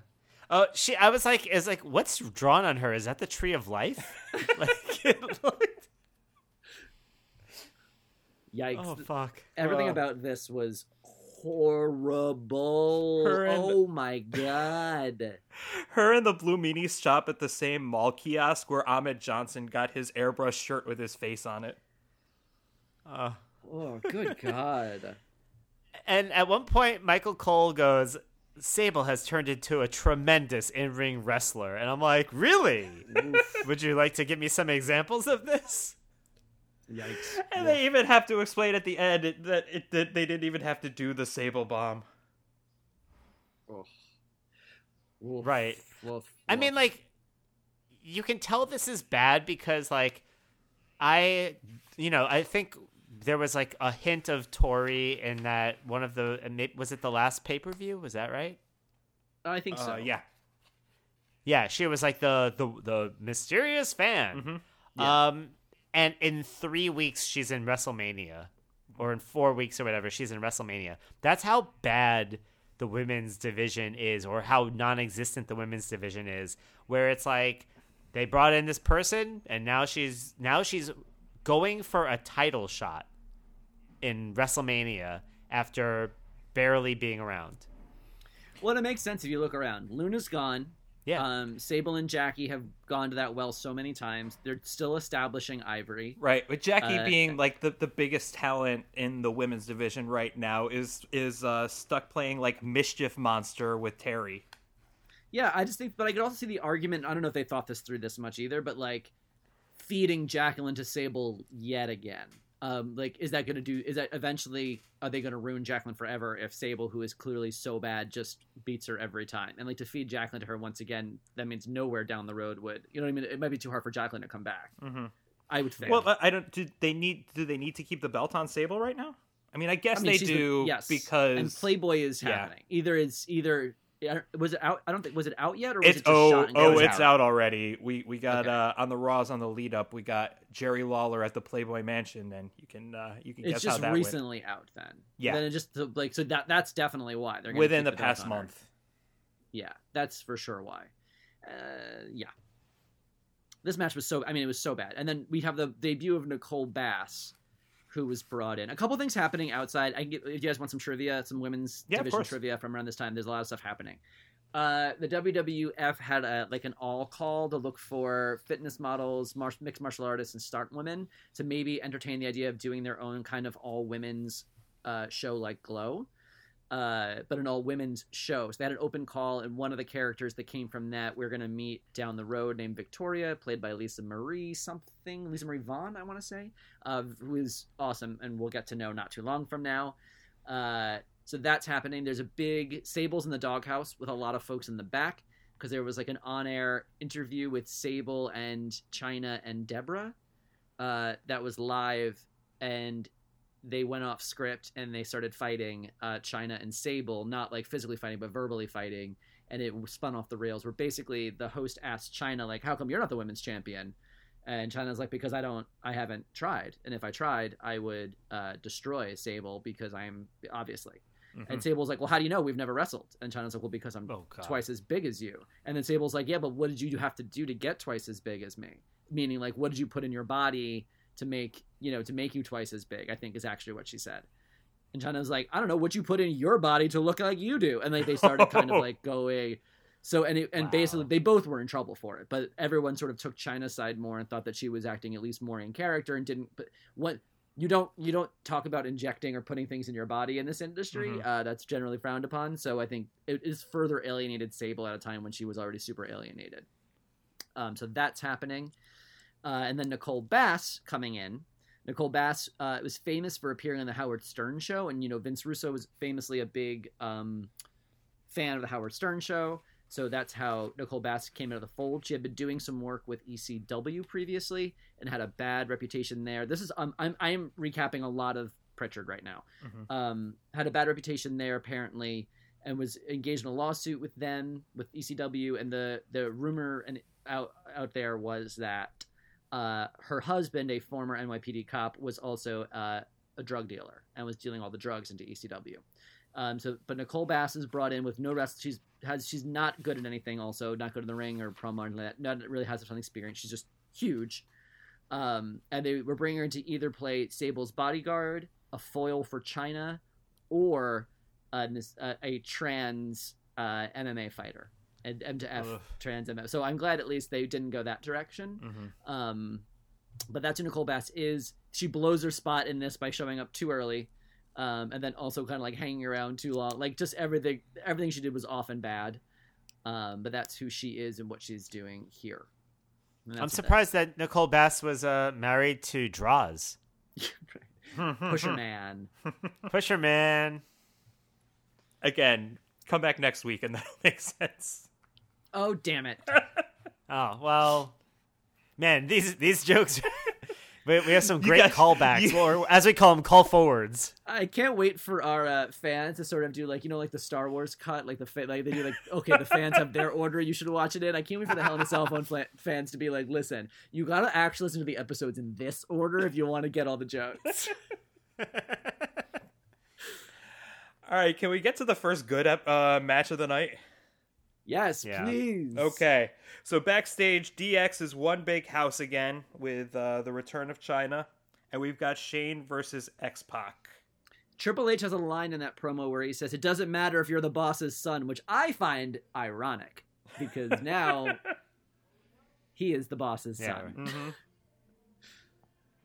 Shane is doing the thing where he's wearing like the WWF jerseys as his ring gear he's he started by calling um, X Pac X Punk, and that has merged to X Chump, which doesn't even make sense with the last name.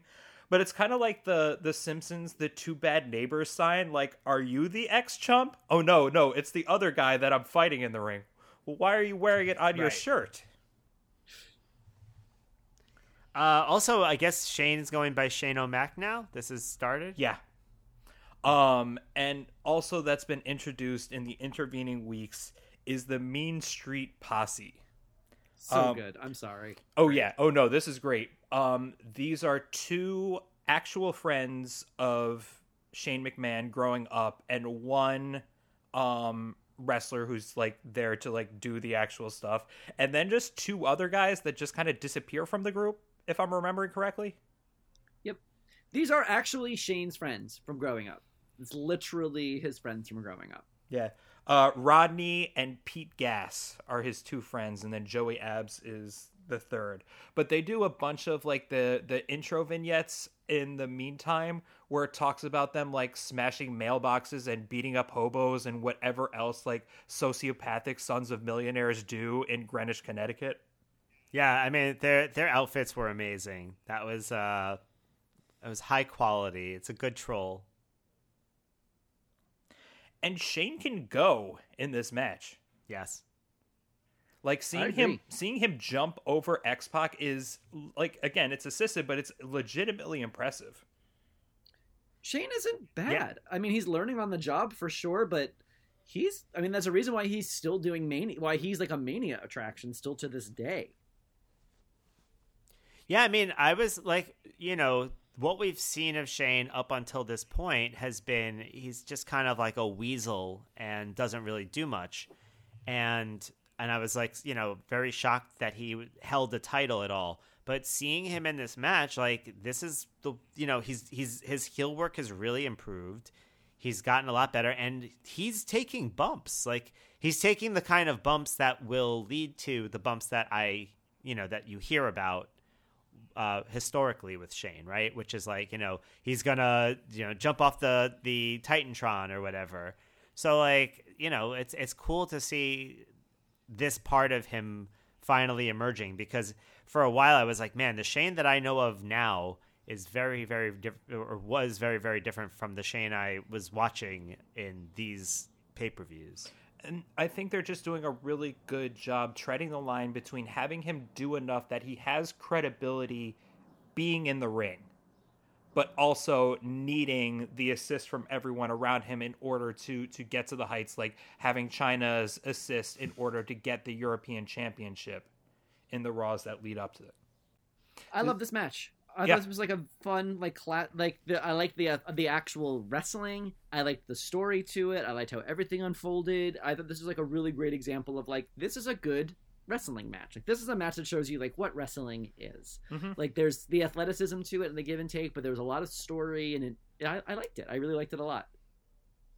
and and this is you know like when you talk about things that that are like seemingly inconsequential or whatever but wind up telling a story like and, and pushing and, and really adding a whole new wrinkle to a story this is a, a great example of it because i had been kind of like uh, lulled into just being like all right this is a you know this is a fine match whatever. Like I'm, i've never been a big x-pac fan and you know shane i didn't think he really should be wrestling but seeing so seeing them go at it i was like okay this is working.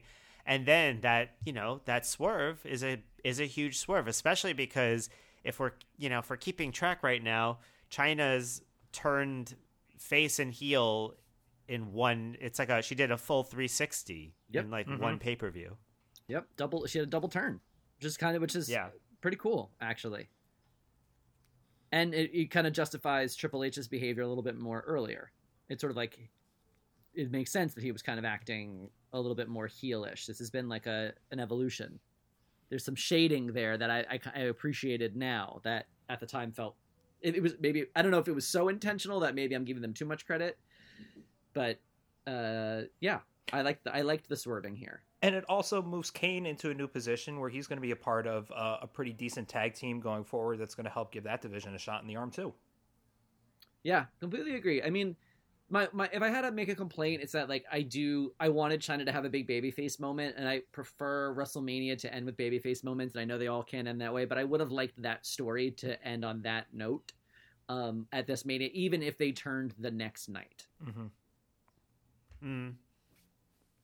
Yeah. yeah you didn't get a lot of chance to like revel in it Yeah, I can get that, but I think that the way that they did it, everything happened well. It happened for a reason. It was fun. I did laugh at two things when you know in the melee that follows after everything unfolds. When the Outlaws hit the ring, Billy Gunn way overshoots sliding into the ring. He almost flies out the other end of the ring, and I was like, "Whoa, whoa, whoa!" Billy Gunn, it's almost like you're too athletic. Uh, and then very clearly to camera, Road Dogg calls Triple H a jack off. And then he looks back at the camera and he goes, You heard me, a jack off. And I was like, God damn, I love the Attitude Era. Do you, Bobby? Because Um, coming I- up next, we have The Oh, Undertaker versus the Big Boss Man inside Hell in a Cell. Boy, I had to Oh, I eat have so many words. thoughts on this. Jesus. I have so many thoughts on this. And I, of- you guys, of course, you know this is the match that my WWE Network crapped out on, and I had to fucking go back and rewatch so much of it to get to the point I wanted to. I was Oh, so I'm sorry. I was watching it at like five in the morning, and I was so fucking angry. I like, I truly thought I was gonna like smash my coffee table like the Hulk. Um, watching it was it was painful to watch. Um, just just before we get into the Hell in the Cell match itself, the promos. Every time uh, Taker cut, cuts a promo these days, where he's like he's directly addressing somebody he's going to wrestle, it's he really doesn't know how to sound like. He, he doesn't know how not to sound like a man who's talking to his romantic partner. um, I own the key to your heart and your soul. uh, and then later in the rage party, it's like in 24 hours, you will meet your destiny. And I'm like, aw, you guys are getting married tomorrow? It's like Love Is Blind. He's in the pod. Yeah, like it's a real fun game to play. Like, it, like take anything that that uh, Taker says, and just like you know what for for our for our listeners, some of you have been sending us some videos. Send us a send us a video of you uh, repeating a Taker promo, but like saying it to like eat like your loved one, your pet, whatever, but somebody that you have fond feelings for, and like tell me that this doesn't work word for word. Um, we're we've gotten a little bit more direction out of the Undertaker in the Ministry. We know that he wants to take over the WWF. We still don't know what that means or why, but at least some of the directionless stuff is gone. But it's still a huge mess that we'll get into more in depth at another time. But um, why is this match so bad, Bobby? Oh, Jesus. All right. Well, before we get into that, I have to talk about how The Undertaker looks like Doc Antle from Tiger King with his hair like this way. like they have a Yes. facial resemblance that is striking. Um, I did really like, actually, his entrance look. Yes, Uh, yes, like the it was Hell very- Knight kind of thing. yeah, it, it, it, it gave me like big Mr. Sinister energy from the X Men. yeah, yeah, yeah, Oh yeah, yeah, yeah. It was also the wardrobe from Legion, that movie with uh, Christopher Walken about the the Angel War. Mhm. Oof. All Um, this but I tracks, think all a of couple, awesome. But I think the reason why this match sucks is we're watching two. It's a heel versus heel match. Uh, so who are we invested in? It doesn't feel like they have enough animosity to justify a Hell in a Cell match. Mhm. And I think at this point, because Hell in a Cell was still kind of a new gimmick, we didn't really realize that how it has to be a blow off to something. Uh, Mhm. Because without that, it just feels like why? I mean, I, I, this. I mean, this is widely, widely considered the worst Hell in a Cell match of all time, um, because it just the, the heat just isn't there, uh, and the crowd just does not give a fucking shit the entire time. I mean, I, I I literally like as soon as I saw this, I wrote, I have zero confidence this will exceed the previous Hell in a Cell phone, uh, Hell in a Cell matches. Uh, imagine the uh, the hubris it takes to to see like the um, Shawn Michaels and Undertaker Hell in a Cell match, then to see the Undertaker Mankind Hell in a Cell match, which specifically they tailored to be better than the Shawn Michaels Hell in a Cell, right? They were like, we need to, like, we saw what they did. We need to do even better. We need to go one step further. And they, like, crushed it. Even Then to go even and the like- um sorry Eric, even the the Kane Steve Austin first blood match inside Hell in a Cell was better. Like looking at that as well, still kind of fit that pattern of how we're we're the with what we expect from a Hell in a Cell match. Right, like like there's a lot of things that you expect, and one thing you expect is to is to defy expectations, right? And like the like it's it's so um it's so meaningful that there was that basically like they there was no action outside of the cage until an outside party came in. But you know what I mean? Like all the the past two Hell in a Cell matches, like they they go outside the cage, they go on top of the cage. This is every this was just like vanilla, vanilla, vanilla bullshit. Well, also like there's just too much gimmick here. You know, the Undertaker is so much gimmick already on his own. It's a gimmick match. They're using gimmicked cuffs. They're doing a gimmicked blade job. Like it's just gimmick on gimmick on gimmick on gimmick. There's just so much bullshit in it, and then that doesn't even go into the fucking post match shit yet.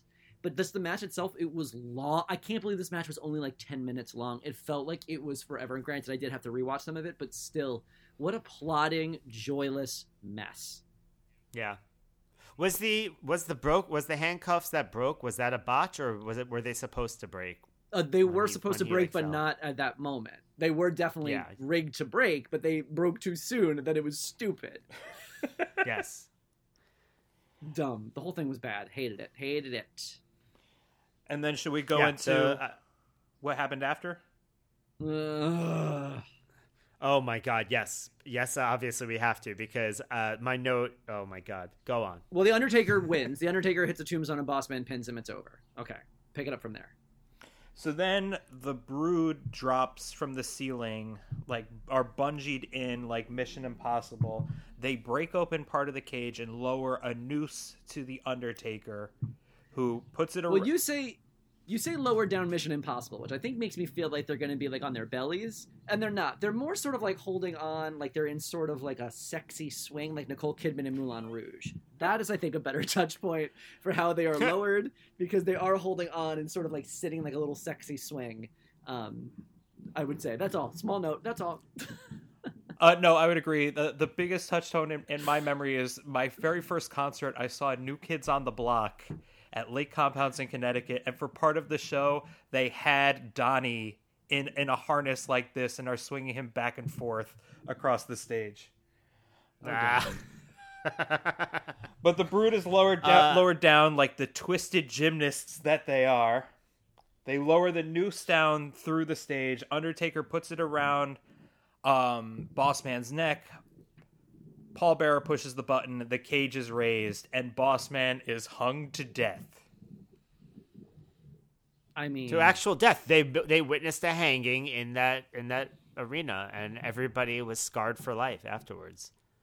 also it's i just want to note real quick that the brood um this rich Prichard pointed this out and uh you know they unrigged themselves when they got onto the cage and professionals rigged them into there when they went descended but before they ascended back afterwards they put themselves in the rig which is Yeah. so not okay or Oh, allowed God. or like good practice uh to like have them without any assistance or professionals just rig themselves back up before they're hoisted into the rafters just uh little note there Yeah. uh, I mean, That'll be but- very but, like, important in the ne- in the coming months. Oh God, I'm sure. But like the the I think that get that note gets to the heart of what a fucking disaster this was. There is nothing less cool than watching like three guys get lowered and take 2 minutes to unbuckle themselves and and unclasp and eventually then they have to like spend the time getting through the cage like everything was so like belabored and just not like not worth the squeeze. The juice was not worth the squeeze. Bobby, do you know are they doing Sting in WCW with this at the right now? Oh, I'm sure. Yeah, Okay. yeah, yeah. I, I think they they have been. I, Yeah. I, I mean, mm, I, I'm not 100 percent sure, but I'm mostly sure. I, I can't confirm that myself personally, but I would think so. if they haven't, it's within the next like two months that they start doing that for sure. They've got to be doing it already. Yeah. I'm, I'm, I'm, I'm almost positive this is this thing's been happening. And then when they're lifting the brood up, brood up, did it seem like Edge was just kind of floating there and like Oh, his Edge crank definitely was got stuck. Oh, definitely was stuck for sure, for sure, for sure, for sure, for sure, for sure. Oh, that's funny. Oh, that's funny. oh god. It, it, it was like a spinal tap moment. and you notice that like you could see the boss man start to spin and if he spins you can see how like the rig on his back Yeah. you know Yes. Yes. Well, because spoiler, he was not actually hung. Yeah he's back wrestling the next day on raw i'm pretty sure Weird. Oh my god. Hearing Michael Cole go, is this could, is this symbolic? Is No! this symbolic? No, it's like, no, this is extremely the most literal." literal thing. i had that in mind too i went no very literal Is this symbolic? Like what? Uh okay. it sucked.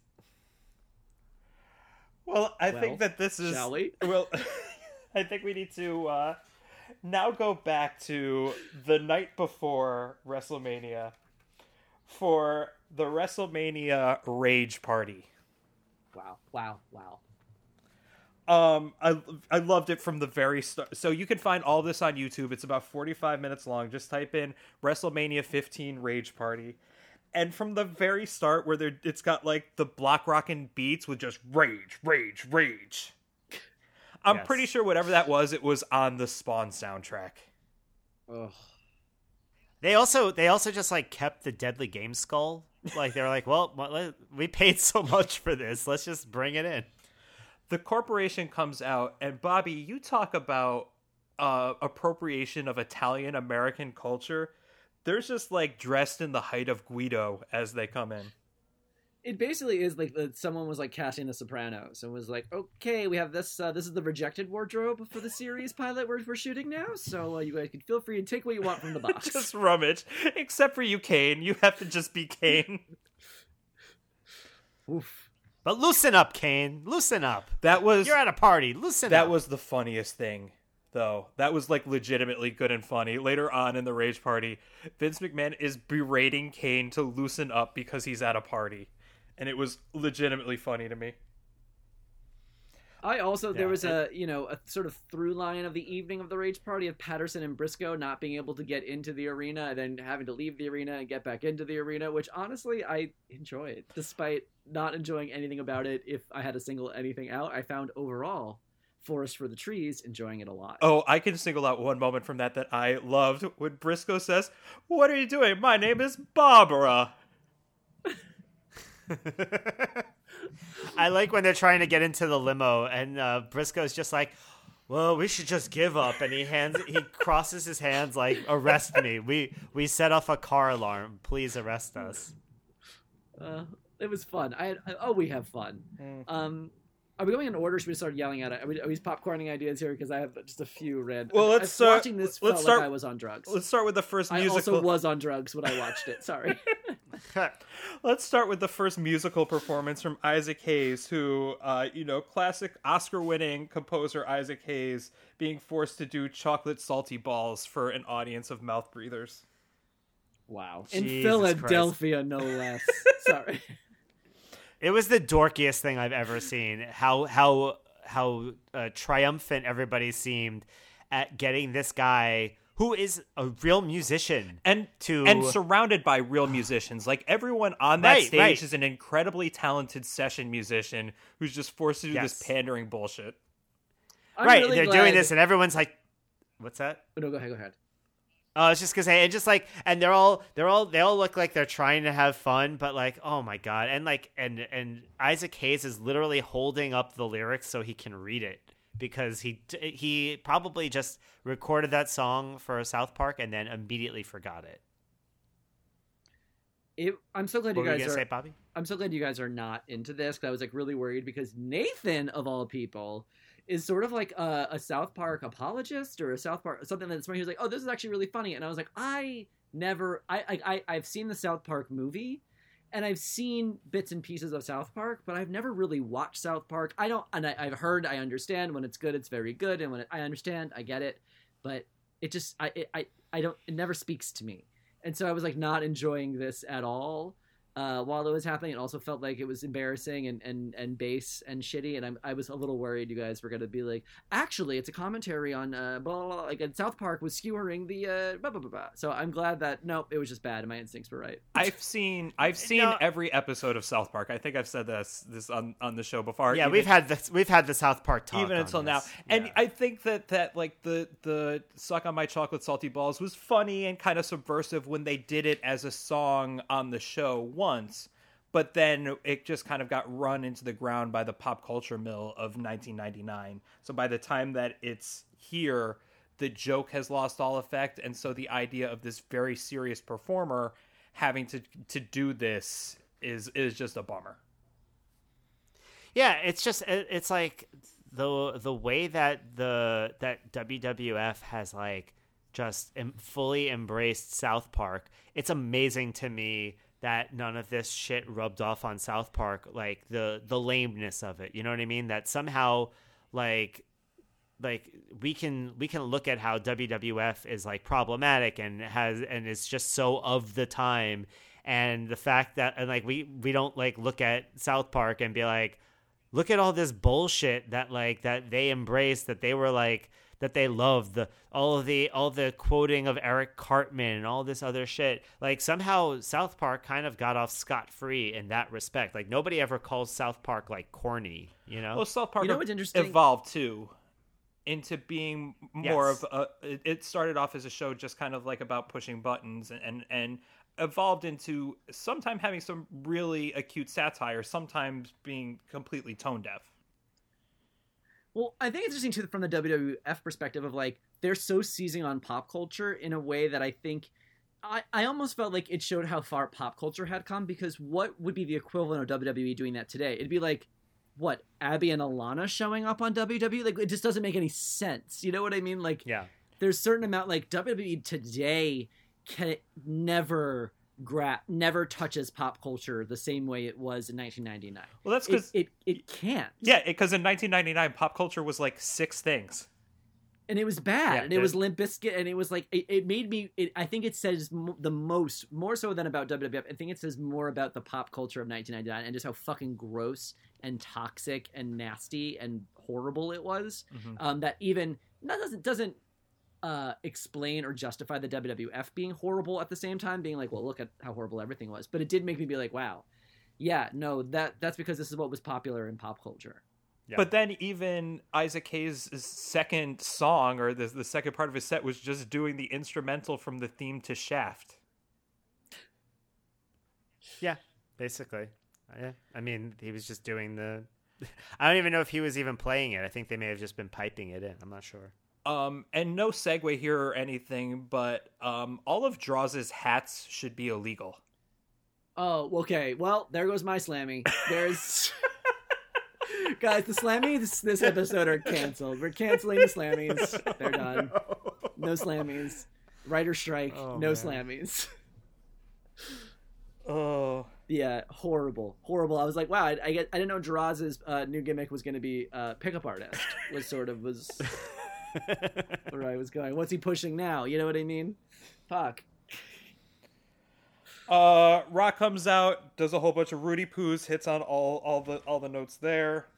Um, Plays the crowd like a fucking fiddle. Yep. So I mean, like again, it's a lot of the same notes, but he's playing some jazz with them. I don't know. He's like doing like when he starts to tee him up, and he's like, it's not a sing along with the jazz. It's like, man, they just fucking he just played those fucking idiots like like a fiddle. It was great. Yeah.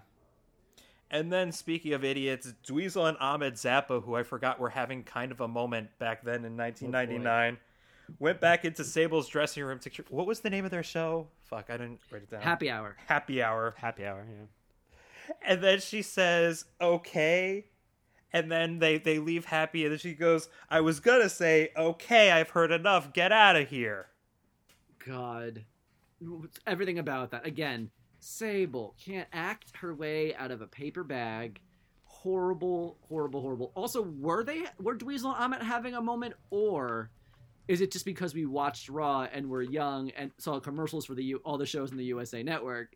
Thought like, for example, would we be convinced that Psych was a huge hit and like Royal Pains was like a beloved series because it's like the only thing you know we were dumb idiots and this was our only insight i did think about that i was like were they really a thing or was that something that you know felt specific because of this uh cinematic usa universe i was a part of at this time I'll never. They know. were kind of being shoved down our throats in a few different places. I never watched USA, but I, I knew about, you know, uh, Dweezil and and uh, Ahmet. But From like, where? Yeah, they were Where just kind of showing up in places They're- where They're just a, they're.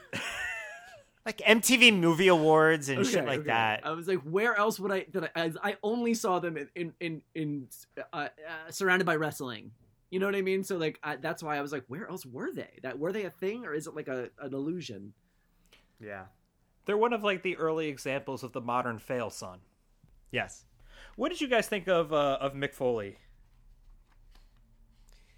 I mean, this was to me. This was his Punderdome, uh, like submission, right? like he was. It was just. It was just basically all setting up like riffs on "Pimpin' Ain't Easy," and he just wanted like it. It was dad jokes, but you know what? Uh, you gotta love the guy. it felt on brand, and I'm just glad to see him have a good time. You know what I mean? Feel like a rock star on WrestleMania weekend, rage party. Considering it's like it's you know it's uh it's all about Austin and The Rock, and then to also have a little piece of that pie, I think was nice. You might also say that there was another big pun in there, and that was McFoley. Foley. Oh Um, man, fun fact about Big Pun: apparently, uh, they, he needed like extra help from a forklift to do the stairs because he was such a large man. the dude is fucking huge, and that song is still a bop. It rules. yeah. Even I was listening, I was like, man. But also, I was like, wow, that man looks very unhealthy and not long for this world. And then just you just see Fat Joe as like a member of his entourage, like not getting any kind of play. Was this? Before, I, I didn't write all my notes down like in order for Mhm. this, or kind of all over the place. So I might be jumping around in this. But the the two things that stood out with me, one was the extended Sable dance sequence that was truly Yes. it went on for fucking ever, and it was so bad. And she's like dancing just like in an area of concrete, like nothing made any sense, and like why the camera won't. She's like, "Sorry, once I get started, I can't stop." And we're like, "Somebody intervene then, because this has to be stopped." She we also she was also keep- dancing that way to the Shaft music. she really we have to keep leads filming you? she really leads with her belly when she thinks she's being sexy. Like like sexy is is about like getting the belly out as far as you can from everything else. It's like yeah, so- it's uh, uterus first. it's like someone dared her to be like, I bet you can't uh, pat your head and rub your tummy at the same time. And then she did it while dancing, and then she won't stop doing it increasingly quickly. It's very the the, the way it's all very strange. And then there was also the scene with Deborah that got like, did you? Uh, this for me honestly was not even a joke, like very uncomfortable. Because Oh. Shane oh, you got finds- thoroughbred legs, well, thoroughbred yes. thighs. Yes, and then Shane's like, let's dance, and then starts basically dry humping her, and then the entire Mean Street posse at once starts group dry humping Deborah in a way that I was like, this is assault. This is not the first time that the Mean Street Posse has done that to a woman either. Oh god, it was like honestly very hard. To, I was like, this is uncomfortable. I was uncomfortable watching it. That's how I was like, yikes, because wow, yikes, yikes. And then Briscoe and Patterson finally make it in, and Vince sends them to the limo to get his briefcase for I don't know party documents. Yeah, it, it, it's it's ridiculous. I mean, there was also one other part where I thought it was really funny. Godfather is like, "I've got two other hoes coming. They look just like this." And I'm like, "You're just pointing to two women. What are they like? Do you have like the one half of two twins? Like, what does ju- they look just like this mean?" Because he repeats it like this is a an instruction that will be very helpful. They look like prostitutes. You know what a prostitute looks like? Like this. And then they get Val Venis to bring out the Cherry Poppin' Daddies, and him saying the name just lets everybody know exactly how gross that fucking name is. Yeah. No, well, he he he says he has something in common with them. yeah, that they take virginity, that they are fathers who take virginity. But also, man, just looking at him, I've never seen a collection of less fuckable dudes in my entire life. That's why they had What to the learn to play swing music. Che- is there more of a cheese dick genre of music than fucking uh, gee, the whole thing was bad. Wow, I was watching it. The whole performance was and and we had just seen Big Bad Voodoo Daddies at the halftime show not too long ago. Um and Yeah. this, you know, is is Swing's other dad, which I think is very progressive. Uh the Cherry Poppin' Daddies and they were both and also is this song about cucks basically? Like is that Zeta? Is that what we're talking about? Or he's like that's why your Zetas come to me for love. Zetas ladies come to me for love. And I'm like, "What?" First of all, no one goes to you for Uh-uh. love. It's what is that song about? I don't know. I don't understand any of it. I there was something about a sailor. I don't know. I I did notice that nobody in the crowd was swing dancing. It was super weird that they're just like standing there and watching this. Yikes! Also, the guy also he scats. Like if there was ever a crowd that is not gonna get along with your scatting, it is this crowd. Except for the Mean Street Posse, but that's a different kind of scat. Ugh. Did the Cherry Poppin' Daddies play out The Undertaker? They played him in. Yeah. Yeah, right? did they? Or- yeah. That was them playing. Yes, they were like- playing the Undertaker's theme on electric guitars. That was a thing that I saw. Believe so. So then the Undertaker's evil gibberish really doesn't fit with the whole party vibe that they've got going on. It's like I will take her, Well, I will take her by the hand, and we will jump, jive, and wail. Is is Undertaker going to fuck Stephanie? Is that what's going on? So in the weeks leading up, he's been taunting Vince. Um, we haven't gotten any word as far as who she is that he's after, but he's gone to Vince's house. He gave Vince a teddy bear. Um, he's and so the the the uh, Undertaker's mind games is that he's going after someone in Vince's family, but we don't know who. Stephanie is a is a not an on screen character at all at this point. So we, I I remember as a viewer, not like really understanding like that McMahon has a daughter, and that's clearly who he's talking about because she was not an on screen um, presence. right. So maybe it's Linda. I don't know. Coming soon. Yeah, we'll we will find out shortly. One last thing I want to say about this section um, is like you know you get a i think you got a lot uh, a, a taster like a sampler of of all the different talents in in uh in wwf right? You've got you know mick coming out being like a, a goofball. You've got uh stone cold coming out and just saying let me get a hell yeah. And like all this you know it's like everybody's doing their greatest hits. And i realized that like degeneration x like if you just showed somebody the degeneration x like segment of the of the rage party uh absent of any context of like of of the rest of what we've been watching they would just be like what the fuck is this? Because i, I came to realize that like it's more like degeneration tk because like all they do when they come out is like they just do their entrances and there's no promo to back it up. It's like they've set the table and then they walk away from the table. They don't deliver anything. Like when you know with Rock, you've got like this is my promo and jabroni and and all of this shit, and then and like what you get with like when Triple H talks, it's like for the million, no, uh, uh, for the for the thousands here and the millions at home. So he's doing his his entrance, Yeah. and then even even Road Dogg, who is fire on the mic, he's just doing his entrance for this. Like it's essentially a pep rally, right? Yeah, this is the WrestleMania it's, pep it's, rally. It's just the. I guess they want to get DX out there, but all they have time for is they don't have time for every DX to to talk about their motivation or, or kind of talk about the match, just because there's not a, a direct flow to it.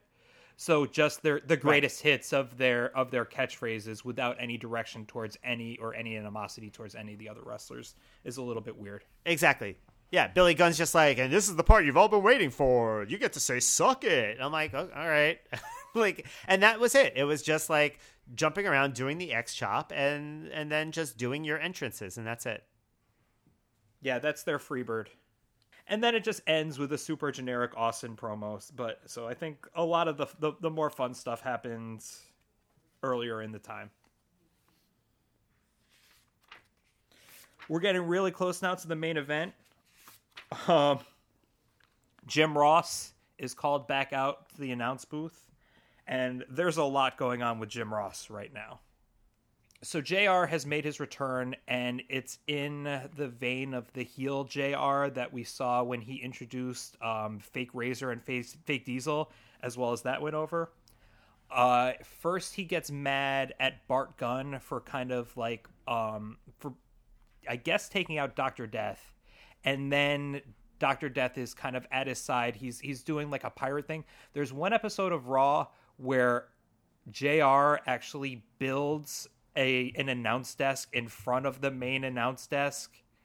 Um, and as far as how he got the permits for that, I have no idea. It's bad. It's not compelling, but the crowd is really behind Jr. So really, what happened here? Obviously, uh, JR's been out because he's had the Bell's palsy, um, and so he was not really a fit for commentary because obviously the Bell's palsy. One of the things it does is it affects your speech, uh, and also it affects like his stamina, like being able to like the it takes increased effort to sort of do that, especially the way that Jim Ross emotes and you know his style of commentary. So he was obviously desperate to be back on camera, desperate to be back at work, uh, doing what he loves. Um, after going through this really hard time, but at the same time, it didn't really make sense to put slot him back into commentary. So they decided to kind of relaunch him as a character, sort of bit here, so he's able to like do th- do some things on camera and kind of as a halfway point. They bring him in as a heel, as a chance to also bring back Doctor Death and reintroduce Doctor Death at the same time. The problem is the crowd just loves Jr. too much, so they just won't. It they're so happy for him to be back that it doesn't really work to get heel heat, and then they just kind of give up on that. And so the, the idea is here now bringing him in just to do the main event where he's able to have the stamina uh, to be able to do to call at least the big match. Um, and it was a huge moment to be able to get him there with back to with Lawler and everyone was it was very emotional. All right. Um, and then we get HBK's little WrestleMania moment where he tells Vince that you're not even wearing the right shirt. You cannot possibly be the referee for the main event. Shawn dressing like it's Miami and he's ni- it's 1986. Uh, but he's the only man who can appoint an official, so he's going to appoint his own official for the main event. And that main event is the two biggest stars in the company, Stone Cold Steve Austin versus The Rock. This is fucking Yeah, great. It's what, we, it's what we've all been waiting for, Mhm. and it's a trilogy. they- They will have go on to have more meetings like this, and and this might be the worst of the bunch, which really says something. You think so? Yeah, I thought it was weird that they introduced The Rock first, and then usually I, th- I thought usually the champ is the the second one to be introduced, but I th- obviously because uh, Stone Cold gets the bigger pop, I guess they they went with having The Rock be there first. But it was a, it was just a weird, you know, it felt off because you know I, I think you're used to having the champ kind of own the own the entrances. Yeah, definitely. But with Austin, the way that he is right now, and you're right with the pop that he gets. Uh, one more little plug for um, a Raw match. We had The Rock and Paul White versus Stone Cold and Mankind on March 15th or 18th. I can't read my handwriting here, but um, on Free Ass TV. And it the idea that you can see the meetings of these guys on the regular is one of the real special things about going back to watch this era. Um, I have like everything written down that happened in the match, but I was just so excited to see everything that was going on. It was a great brawl, and this is like I think a really great example of like an Austin match of this time, where it's just it's hard hitting, it's fast, it's it's more, it's a lot more brawling than than wrestling, uh, but a good time. And I like I you know there's obviously a lot of shenanigans, a lot of chicanery, a lot of uh, refs on refs on refs on refs, uh, but I think it all worked, and it felt like a it felt like a fitting conclusion to a tale that's taken so many turns. Yeah, I mean, I I I enjoyed it. Um, I thought there was some bad editing at times. Uh, they like, you know, when when uh, Austin's in a sleeper hold and they don't show his arm, you know, rising. Uh, I thought that was a weird way. Like they focused on his face instead. Um, I thought, you know, I thought that was good. Honestly, the worst part of of at this point, the worst part of any Stone Cold main event match is the seven minutes of celebration afterwards. I I, I can't stand it now. Same. I also grew weary of that. I, I'm also weary of it. And even when it was happening, was weary. Yeah, it's way too long. Um, but it's also the end of WrestleMania, and I feel like that would have been like the extra attitude on an episode of Raw. You did have at the end Vince Right. McMahon saying, "That's my belt," and I'm sorry, Vince. A belt is something that holds up your pants. That's a championship. Um, good spots in this one here. Um, fucking uh, that back body drop onto the lighting. Onto the rig. lighting rig. God, Yes. that was awesome. Looked scarier than it was, I think, but still looked very scary. Yeah. Um chair shots in here. Uh multiple refs getting knocked out leading into the mankind return that I thought was set up really well. This is just a good good match. I would say second out of the 3 Bobby, but I know what you mean. That this this is still kind of ramping up this uh this rivalry. They'll they'll do mo- even more. Yeah. But this is so good. Mm-hmm. well cool. Anyone else have anything else to say? I don't know, man. We said we, we not only said everything, but we also took each other's uh, each other's slammies. Well, we'll see what we come up with anyway. One more thing to do. For years, WWE hosted a yearly award show called the Slammy Awards, and we end each episode of Hell in a Cell Phone with our own version of the Slammies in a segment we call For Your Reconsideration. Um, Well, I'll I'll go first. I'm gonna go with the the How to Get Over There award to The Rock when because this is I think the first time we really see The Rock sell a Stone Cold Stunner, and it's the best selling of a Stone Cold Stunner out of any superstar out there. Yeah, uh, I, I I'm glad I didn't bring that up too. I thought about it. I was like, wow, he's really flipping. But yeah, that's good. I'll take one. I think it's I'm gonna call this the Portmanteau Award, Portmanteau Award, um, and I'm giving it to who I am now dubbing Billy Bob Holly Thornton because I think with his haircut like this and his teeth, Bob Holly reminds me of Billy Bob Thornton. Not my best work, okay, but it's my No. second, it's, um, it's on the Yes, fly, on we're the all- fly. All right, no we're bad all doing- brainstorm. Listen, I don't do improv, Yeah. okay? Uh, I guess, uh, yeah, again, this is truly a once in a lifetime thing where we all stepped on each other's, but we didn't all have each other's. We just all stepped on it. Uh, I guess I'll, I'll give the uh, Skimpin' Ain't Easy award to Mick Foley for, uh, you know, not being able, he just, he dined out on all of those puns. He, he couldn't, he couldn't help himself.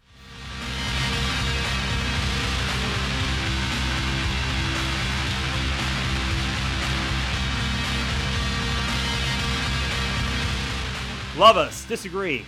Want to hang us from the ceiling? Let us know. Email us at hellinacellphone at gmail.com. Get updates on Facebook or Twitter at hellinacellpod or tweet at us individually. Eric at Prime Silver, Bobby at Bobby Hank, and Aaron at Slow Pass. Our theme song is There Are Traitors in Our Midst by Disco Vietnam, and our art is by Alexis Yavny. Find links for both in our episode notes. Please rate and review us on Apple Podcasts or wherever you get your podcasts.